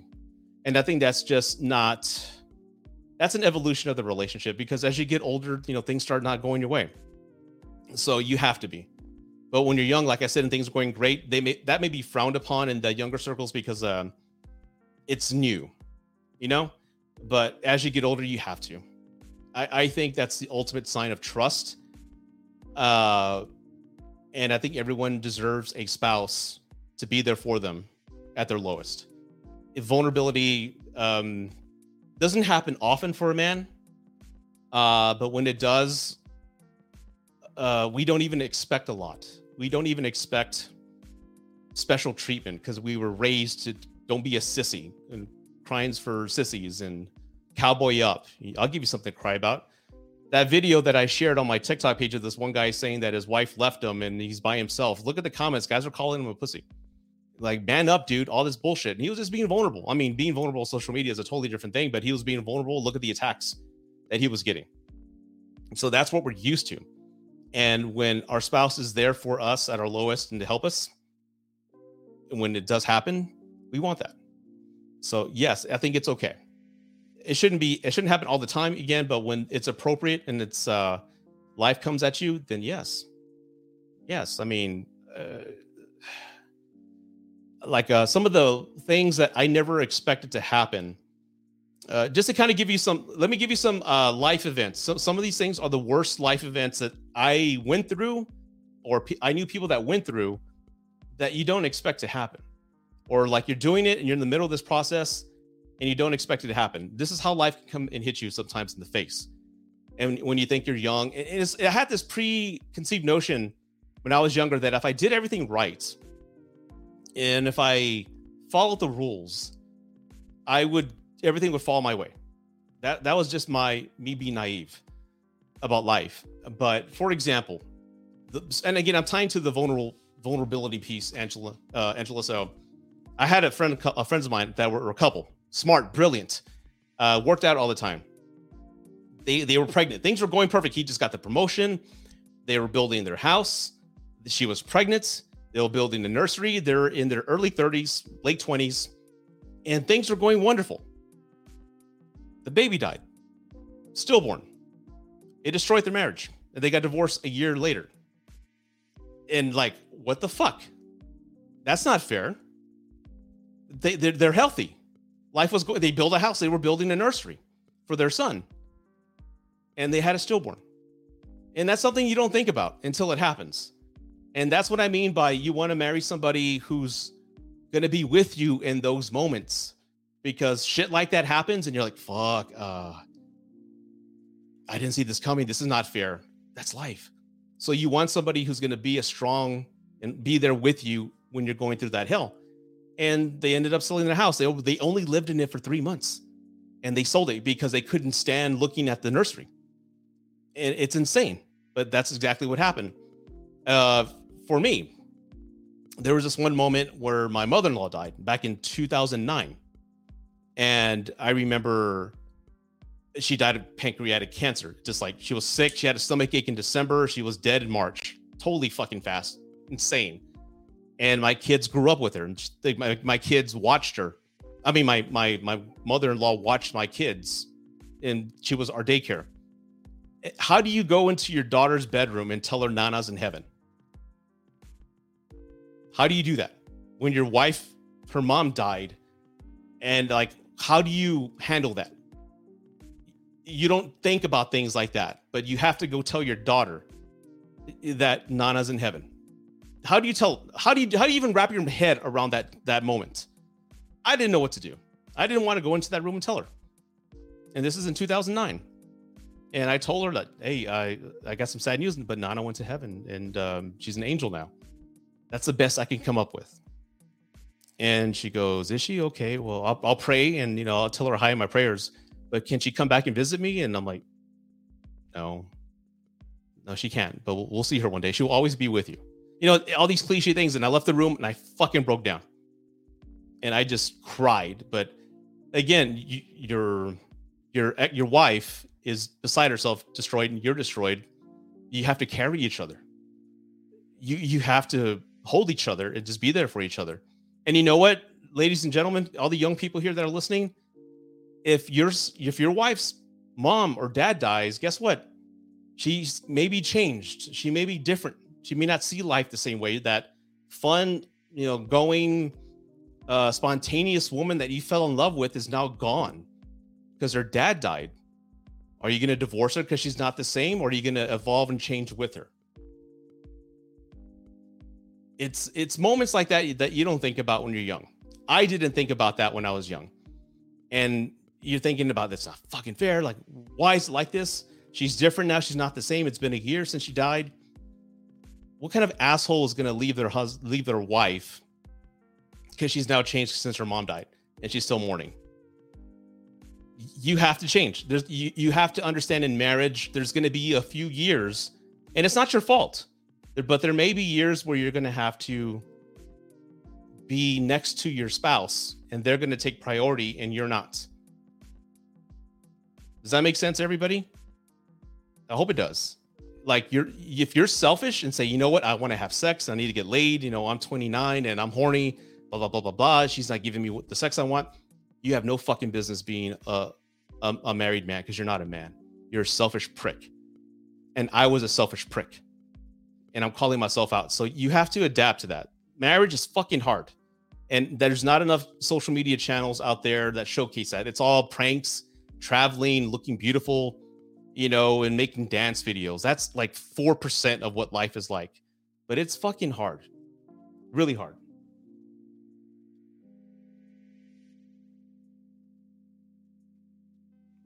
So, okay, look at the look. For example, I wish you could put that on my YouTube page here, but look, there's a woman here in my TikTok page right here. She says, My ex told me three months after my dad died, if I didn't get over it, we have a separation. How fucked up is that? See what I mean? There's a lot of people out there that have no damn business getting married. And I'm sorry, I don't know what your name is. It's an abbreviation with some numbers, but I'm sorry you went through that because that's pretty fucked up. She says, I wish I was lying. Uh, you know, I believe you. I believe you because it, it happens more often do you think. I've had uh, women tell me that they were in the emergency room with a life threatening injury and uh, or something happening and they're they were filed divorce papers because their husbands couldn't handle that. My fiance was engaged to this this doctor years ago, and she had a life threatening occurrence back in 2017. He dumped her in the emergency room. So, if you're young and if, if this is like uh, maybe persuading you not to get married, then good. Then you're not ready for it. You needed to hear this. Uh, and like I said, not many channels talk about this type of topic and how, how hard life can be. It really can. Uh, one second. That's really effed up. Yeah. And again, you want uh, somebody in your life who is going to fight for you and be there for you and hold you when you're low and is going to be there by your side. You want that. It's an absolute must. Awesome, Charles. Thank you for the salute, man. Star, thank you, man. Preach again, man. I'm just, I hope this helps people out there. And if, like I said, man, maybe I shouldn't get married. Well, then good. Don't put that woman or that man through that. Uh, we we live in an age where it's just so self-serving. You know, it's all about me and what I want and what I can get. You have to be selfless when you get into marriage, and that's why I said, and I will continue to say, not marriage is not for everybody. I think it's maybe like three percent of us are, are equipped for marriage. the uh, The rest of us were equipped for maybe a good five, seven years, but after that, no, we're probably gonna just get bored or do something else or cheat or do something like that. So it's the truth. So if you're young in your 20s and engaged, have these conversations with your with your fiance because it matters. It things like this matter. Sweet poster uh, return. It's my favorite movie, dude. At some point, her husband needs uh, some attention as well. Only uh, one can only hold her for so long. That's bullshit, man let me give you another example, which you're not thinking about. And I've, this is one of my first viral TikToks back in 2021. You have a kid, It's a healthy boy, girl, whatever, healthy. You're now parents. Guys, do you have any idea chemically what it takes for a woman's body to make a human being? And that it can take months, if not a couple years, to recover from that whole transition. And some women do get postpartum depression because chemically they're just they're they're it's they made a kid, dude. They made a human being, and they may go through depression. They may not want to have sex. They may not want to um give. They may not be. They can be totally changed. Like I said, they could be a happy person, go lucky, but then this changes them, and it's natural. And she needs help, and you're gonna give her shit because she's not giving you sex. What kind of fucked up, selfish prick are you gonna be? Come on, and you have to be selfless, man. I'm not. I'm not calling you out, but I'm calling a lot of men out there. That happens. That that happened a lot in my friend circle. And a lot of guys were like, nah, I need to get laid, man. Fuck that. No, she needs to get over that shit. And what do other guys say? Well, her mouth still works. Well, I'd do that. Blah, blah, blah. And I remember like sitting in that conversation, like, yeah, this is this is not right. This sounds so fucked up. and again, goes back to the point that not many people are just cut out to be married. So you, you have to think about things that way in, in situations like that because life can be hard. And um, I had a, a few friends of mine uh, that live in McAllen, and they got married, and now they have a special needs kid who has autism, but it's like severe autism. We did everything right, honey. We worked out. We we were freaking vegans. We we were the most. This couple was the most healthy couple I've known. They look healthy. He looks like Ryan Reynolds. He's so damn good looking, and, and his wife is like a like a dancer. They're gorgeous people. Don't even drink, no drugs, and they had a kid with severe autism and now they're exhausted. They're still still together, but they're exhausted, and it's it's taking a lot out of them, and it's changed. The happy-go-lucky couple they were, it, it's still there, but now all their attention is dedicated to their kid. Did they deserve that? No, but again, that's how life is. You don't you can be doing everything right, and then life will come and punch you in the nose and say, "Well, you thought life was going smoothly. Guess what? Boom, you didn't ask for it, but it happened." So you have to think about things like that. And again, I don't want to say like, and I can hear like some of the young people saying like, "Oh, this guy's like a fucking negative Nancy," or he's just thinking about all the worst things that can happen. I'm not thinking about it. This fucking happened. This happened to people that I know, and it's happened to some of the women and men that have shared stories with me. I've shared this story plenty of times. This guy worked in the oil fields, spoiled his wife, hot wife.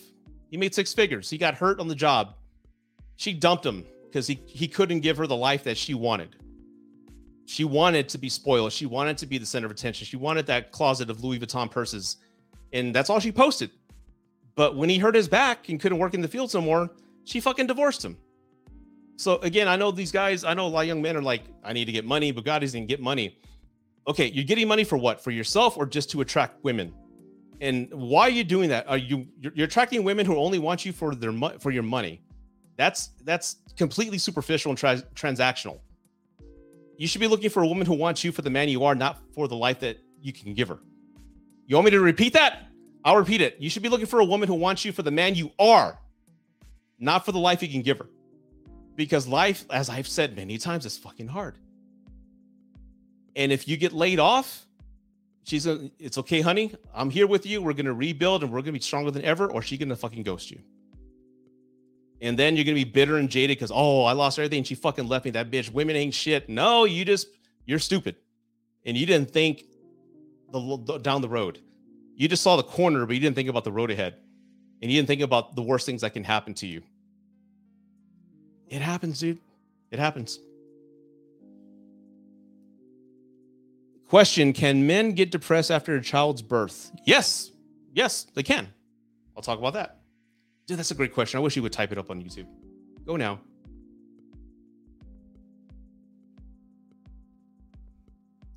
Hey, Bill, what's up? Thank you, Angela. You know I will. And my good friend Bill, where you, you know, Bill, I went live tonight expecting to see you as my first comment, and I, I, was disappointed when I didn't see that. You were the MVP the last live, so I, Bill, I expect you every live to be here, dude. All right, that's our commitment. That's so it, it is what it is. All right. You're obligated to be here, man. Right. And I want at least five comments per life minimum. uh, Bill, uh, sometimes situations change people so much that they start breaking boundaries. Yep. And basically have a midlife type of crisis. Yes. And do some things that they are not getting over for either of. Yep. Yeah, you're right, man. No, no, I don't care. You can bring your phone in the shower. oh God. Okay, so this is a question here, um, and I can kind of relate. Somebody's asking on TikTok, uh, can men get depressed after a child's birth? Yes. And my my fiance, my love witch, just had our son, and he's six months, right? And I felt it, but it didn't impact me the way it would have when I was younger. So let me explain.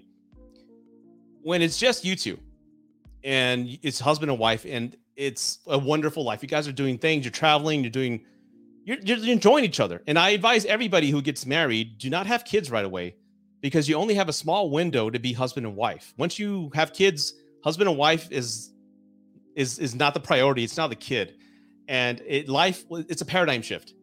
So enjoy a good five years of husband and wife stuff. Have a good time, travel, enjoy that companionship, and then bring a kid in. But again, to each their own, whatever you want.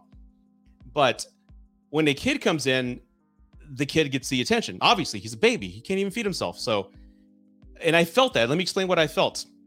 Like with my love witch, we were traveling. I've never dated a woman who was a, uh, who didn't have kids. So I was spoiled with attention.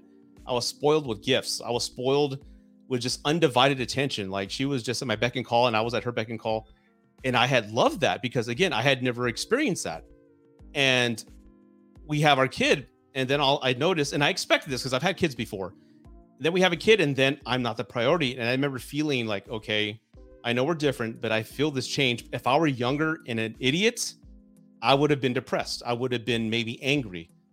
Uh, and just like, man, I'm not the center of her attention anymore. I'm not the center of her world. But no, I expected that, and it's it's a, it's a change, and I knew it was coming. I knew what that feeling was like, and I expected it. And I now know that I am not the center of attention, which is perfectly fine. My son deserves it.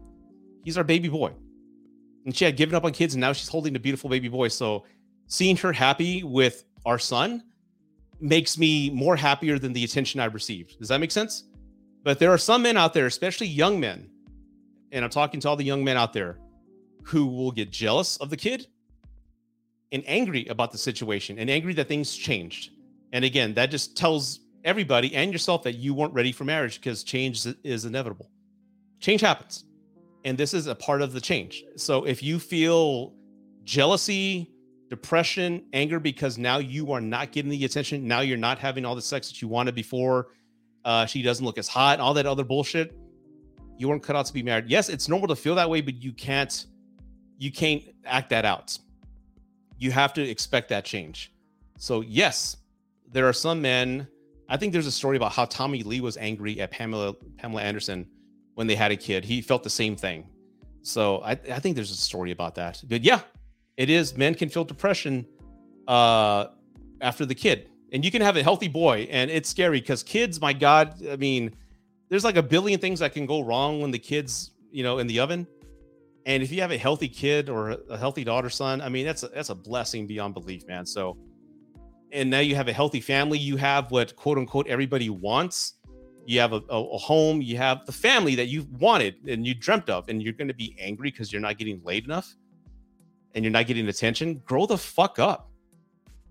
Be a man of be a husband be a father. Grow up. So there's my advice Let's see. Some people don't have five years to enjoy each other. Fertility decreases with age. Oh God. Okay. Well, um, yeah. I mean, medically, I'm not a doctor, so I'm just saying make the most of it because again, once that kid comes in, the alone time that you and your husband have is gone. It's it's gone. It's gone. For the better, for worse, it's gone. Your life will never be the same. Never be the same. It, it, it changes, and some people can't handle the change you know, like, oh, she used to be this and this and that and that, and she doesn't even give me head no more, blah, blah, blah. Like some idiots will say shit like that. And some men will want sex. And if if you have a situation where you have a, a you made an arrangement with your wife, hey, I want you to be a stay-at-home wife. And let's say you have multiple kids, she could be touched out, man. I don't know if any of you know what touched out means, but she could be touched out because she's exhausted. She's been with uh, kids all day. And anybody who says being a parent is an easy job and that's nothing, you're, speaking completely from a place of naiveness, ignorance. You don't have no fucking idea what it's like looking after a kid, especially when they're toddlers and all that. So she can be touched out and not want. She may not be in the mood. You can't expect her to be in the mood if she's been, you know, taking care of your kids all damn day. You know, so you got to adjust. You got to make plans. It's not to be you, man. You're not to be the center of attention. You have to think about that, and that's just part of life. You know what? I, you know, you know what I do? I'm to start a wedding, like a engagement boot camp and I'm gonna scare a lot of people out of their marriages. I'm gonna start that like a course. Like, you want, you think you're ready to be married? You think you're ready for this shit? Okay, let's sign up for this three three hour session. If you pass, then yeah, you're. I'll sign off that you're. I've approved your wedding and you're gonna be great to go. If not, I'm gonna I'm gonna decline it. and if you want to continue to get married, then go right ahead. And you see, these are conversations I think people don't have. And if I can recall, I think a lot of people are scared to have these type of conversations uh, as they're engaged because they don't want to stir up the pot or upset him or her. Because ladies, what if you're in love? Let's say you're blindly in love with the man that you're engaged to right now, and you go, babe, I've, I've got a question for you. If for whatever reason, let's just say I have postpartum depression, you know, we have a kid, and chemically I'm just not there, and I've changed, and it's going to take a couple years for me to kind of get back to where I was. Are you going to be patient with me? And if he says yes, babe, I'll be there for you. If he says, fuck no, no, I don't expect you to be in that space for a while. No, no, no, no. I mean, no. If he starts saying shit like that, red flag. Don't take any of his semen. I mean, don't have kids with him. So have conversations that like that. Have those uncomfortable conversations. Yes. What about midlife crisis for men? Does that happen a lot? Yes, it does. i i guess I could touch on that as well. Uh, but yeah, I think having those uncomfortable conversations is very important because there's so many things that can happen in life. As I've kind of gone on this tirade here and let everybody know. And even if he says he'll be patient, it's no guarantee. Yeah. I guess I would then default to say go with your gut instinct or your women's intuition. And guys, if you are making bank and you have that arm trophy that you've always wanted, ask her, like, babe, you know what? My business is doing great. Three years of just, uh, you know, I'm out of the red and I just see nothing but just prosperity and we're doing great. But if a pandemic happened and I lost my job, would you stay with me even though we were broke? And if she goes, You better not be broke forever, bitch, or like that, whatever. Red flag. Don't marry her.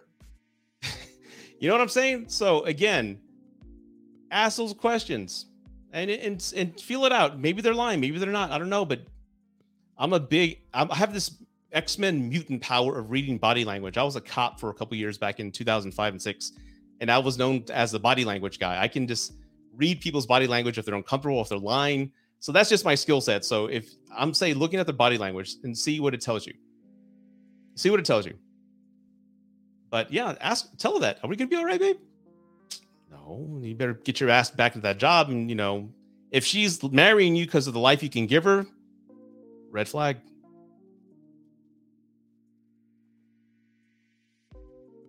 Like you remember those those stories, those movies like Coming to America, Eddie Murphy, who was a prince of uh, Zamunda, and he was rich, but he went to Queens looking for his queen, but he pretended to be poor because he wanted his queen to fall in love for the man he is. So, why the fuck are you gonna flash your money and attract a, a, a woman who's materialistic? Go with Akeem. go with Akeem's approach and go watch Coming to America after this live. It's a great movie. Don't watch the sequel. Watch Coming to America. Do that. When you think of garbage, think of Akeem. Sorry. I love that damn movie. Oh God. I am writing the book. Uh, oh God, I, I need to work on that faster. I got so many books. Uh, midlife crisis for men. Yes, uh, we do hit that. It can vary per person. That can be. Uh, I know some guys have had a sexual midlife crisis. I mean, they married their high school sweetheart at 21 and here they are in their 40s and like oh i've only gotten one bj from one woman my entire life. I need to go explore. I know women vice versa. I've only had one d my entire life. I don't know what another man feels like. So people freak out because it's now or never. It's now or never you know? And people freak out. Uh, i never bought that bike. It, it's it can be a lot of things. I mean it could be like my wife didn't let me go on that trip, uh, buy that car. It could be many things, but yeah, definitely, it can last until. And to answer your next question, it can. It depends. Everyone's different. It can last until it's fulfilled. I don't know. Everyone's different, but yeah, when you, I think I passed my midlife crisis. I didn't have one, but I think I was single, and like I said, all my sexual fantasies I fulfilled when I was single. But anyway, I, that's behind me now. But uh, if I didn't fulfill that, I think that would be like, damn it. Because if you think about it, right now, all the young people right now who are listening, and, including myself, anybody is on the chat, this is the most beautiful you'll ever look, the best you'll ever feel right now. And if you you're taking selfies because of your body and all that, and you look great, great. You're not going to look like that forever. So again, enjoy who you are now and take advantage of the life that you're living. Make the most out of it. Seize the day. And it's only going to go downhill from there. so, yes, midlife crisis happen for everybody. Yes, men and women. That's why women get implants, mommy makeovers, guys get hair restoration surgeries like I did. Um, it could be many things. Dating a young woman, but again, it's funny how they come to us, we don't go to them. It's so weird, but it, it can vary. It can vary. He can start playing guitar, being that rock band that he always wanted to be in. It could be a lot of things because you you start realizing that uh, your immortality, your mortality, excuse me, you, you realize that your days are numbered. And I had a huge crisis this year when I turned 46. And uh, I think uh, Kevin Samuels died, Bob Saget died, and Norm Macdonald died. I'm like, they're in their 50s, 55. And I'm like, that's nine years away. Holy shit. I'm like, I'm like freaking out because I'm like, I'm nine years away from death. And I just started freaking out. So everybody has different feelings when it comes to that. So I kind of went on a tangent there. I think it's because uh, uh Angela. See, I think that happens because the relationship had no substance. So when sex is out of the equation, yeah, it gets miserable. Yeah, I agree.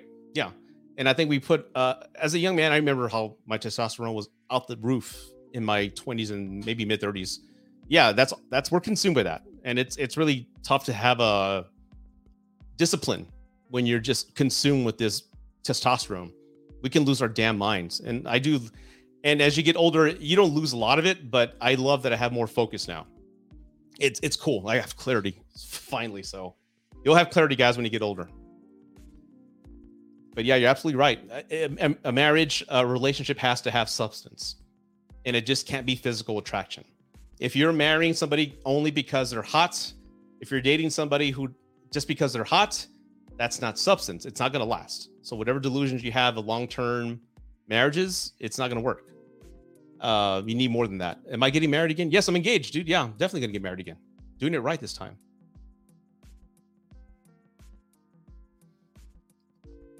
Marriage over the long term is all about adapting to change. Yeah, you're right, Tony. But again, I don't think many people understand that. They expect it to be the same. And if it changes, they're not going to like it. And they don't know of all the hardships that can happen. Thank you. I appreciate that. There's my MVP bill there there are there will be clues of inconsistencies if they are just saying what you want to hear. So glow.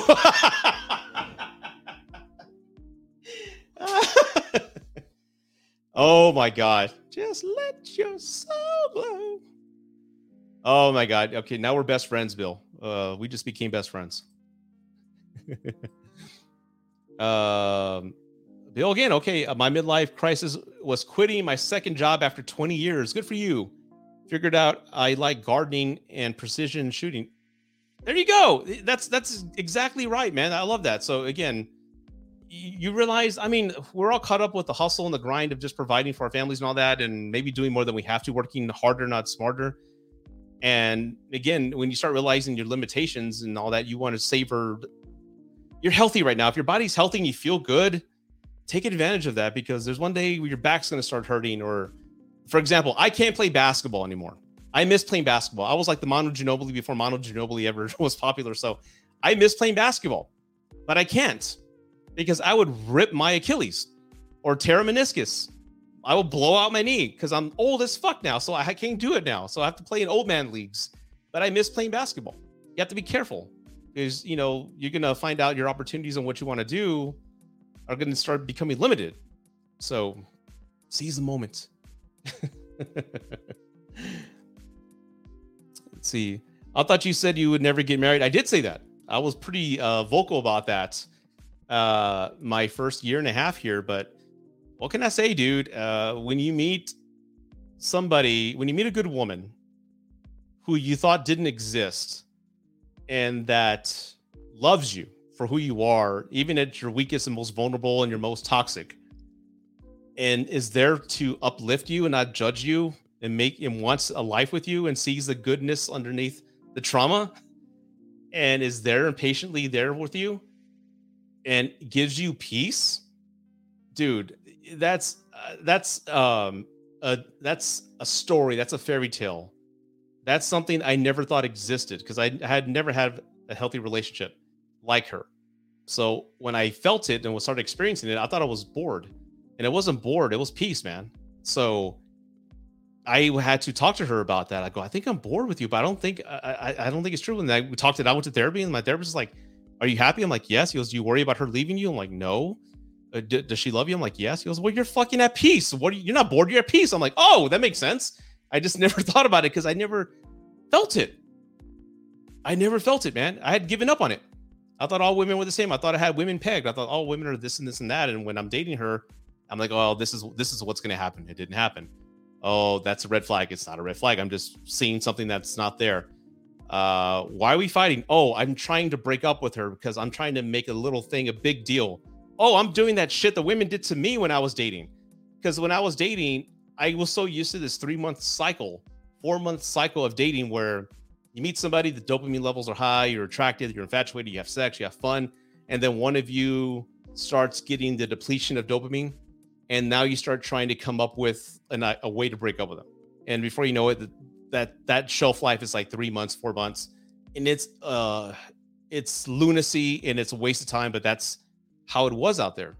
And when you meet somebody who's wonderful and has a wonderful soul and is there with you at your lowest dude i i love her i i love her with all my heart and it's a love and peace that i've never felt and i'm i put a fucking ring on that and i gave her a kid and i'm not letting that go it's a beautiful thing.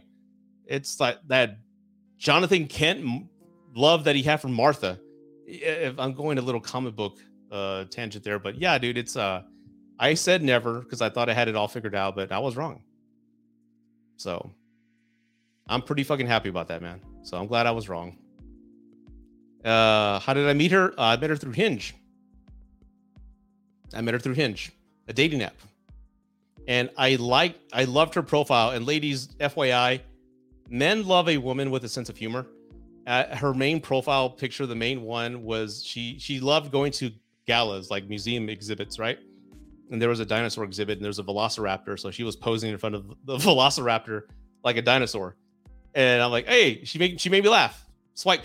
So and then my char- my charisma and charm and good looks won her over, and here we are. yeah, so uh, that's what happened. So yeah, I did say never. I was pretty uh, pretty uh, clear about that, but you know, life can surprise you. As I mentioned, all the negative stuff that I was saying earlier, all the negative stuff that can happen. It life is a the yin the yin and yang. There's a balance. It it throws good at you. So savor the good, man. Just savor the blessings that are thrown upon you. I don't care what religion you are. I think the gods, fates, wh- whoever you believe in, purposely put people in your life, and it's up to you to either open the door and take advantage of it or ignore it. So there you go. So there's hope for online dating. Yeah, uh, and again, I mean, if we're talking numbers, I mean, I went there's like 50 or 70 dates to her one. So I, I, I did go through it was like a numbers game. But yeah, there's there is hope, but also you have to be very selective with who you allow in your, your space in your heart. Uh, let's say you really I don't really know anyone until you don't really know anyone until you get divorced. That's my take. True. Yeah. Oh, I know what you're saying. Sorry, but no, uh, I get what you're saying, and I may have believed that at one point or another, but I've known her four years. We've been dating. Uh, it'll be four years in December. I know them. I know her. She's. Uh, we've. We both have seen each other at a, all the season, all the things I preach. Dude, I'm not just pulling this out of my ass. I'm actually living my advice, my own advice, and I'm learning through my own mistakes. So, like I said, she's seen me at my worst. I've seen her at her worst and her lowest, and we've been through a lot already. But yeah, it's going to three and a half years already. Yeah, so we're good. Sexual chocolate. God. Randy Watson. Give it up for Randy Watson. Yeah, so thank you, thank you, Grim the poet. I, am happy. Like I said, um, it's 40. I'm 46, and I found I found her five years after my divorce. So there is hope, man. Like I said, if I can just kind of before we get back to sexual chocolate, life, the energy you put out there is what you get back. If you're consumed with hate and consumed with bitterness, that's what life's going to throw at you. But if you do your best and just project goodwill, you you wish well upon others, it, it'll reward you. I don't know how it works. I don't. I'm not a spiritual guy, but I I believe in that. I believe in karma because I've been on the ass end of karma, uh, and I, have gotten my dues. I've I paid the piper. Um, I've had friends that left me, and, and I'm like, damn. And then a couple weeks later, a friend that I haven't seen in seven years comes back. So whatever life takes away, it gives you back. I can't explain it, but again, you have to be uh, doing good. You have to have a good mindset and be healthy. I mean, again, because if you want to feel negative and just depression, and hate, that's all you're going to see through your lens, man. So don't don't don't be consumed with hate, heartache, depression. All that's normal, but do not let it consume you.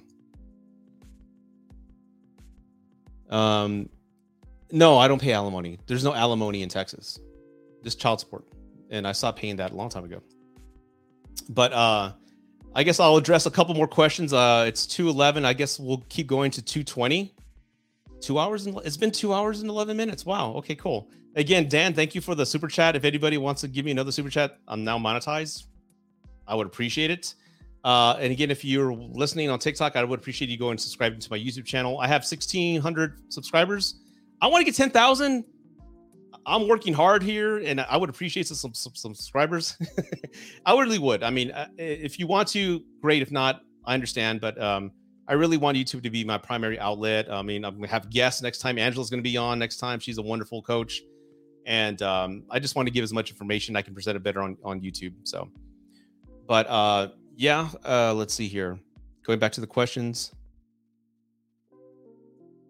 Yes, you attract what you project. Yeah, I agree with that. God puts you right where you belong. Yeah, I mean, if you believe in God and all that, yeah, I I, I believe that. The fates, whatever. Yeah, I I truthfully believe that.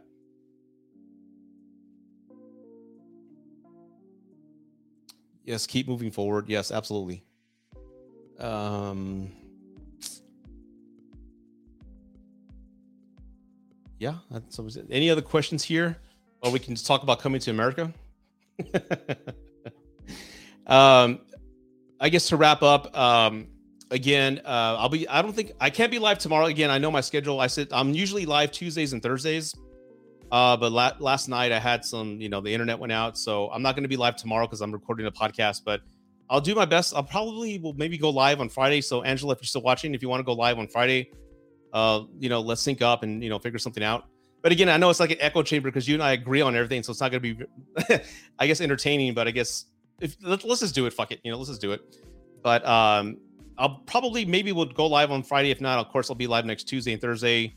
Uh, I love the topics. I'm getting a lot of topics and feedback from Facebook, and I'm starting to get some from YouTube. So again, I love the YouTube growth there. So just send me whatever topics you want me to touch on. Uh, majority of my um, my following is men, which I I'm fucking down for that. I want to help as many men as possible because I truthfully believe you guys there's not enough positive male role models out there.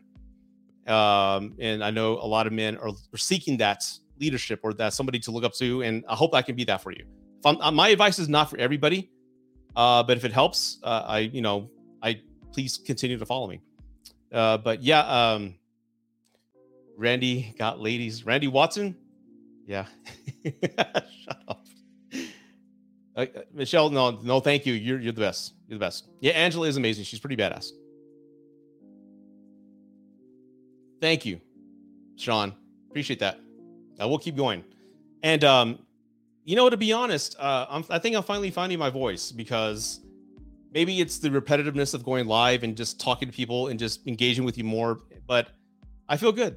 I feel great, and I think I finally found where I'm at. And I know that people may say, "Well, you, you know, how could you been doing this for three years?" Like, no, I think I've, I feel good as far as going live and talking to you and not really having a script sometimes. I feel great, man, and I, I'm I'm thankful for everybody who's engaged and you know part of the chat and all that. It's going to continue to grow, and uh, I appreciate every single one of y'all. Everybody here, including including TikTok, but especially YouTube, because I want this to be my primary outlet. I've had at the max 16 people, and it's felt like hundred because you guys have been engaged the entire time. Bill's here, Dan's here, Michelle's here, Angela's here, uh, Charles, everybody. It feels like hundred so I love this. You guys are like the foundation, the, beginning, the, the, first team, the the founders of as big as this grows. So when there's a live with a couple hundred people, I'm always going to look to you, uh, the ones who were there at the beginning. So again, I don't I don't forget that. I'm loyal when it comes to that. So I will never forget that. So thank you everybody. Uh, but again, I guess I'll end the live now. But again, thank you for watching. Please subscribe, and uh, God bless everybody. Take care, and uh, good night just end the live right now. Subscribe.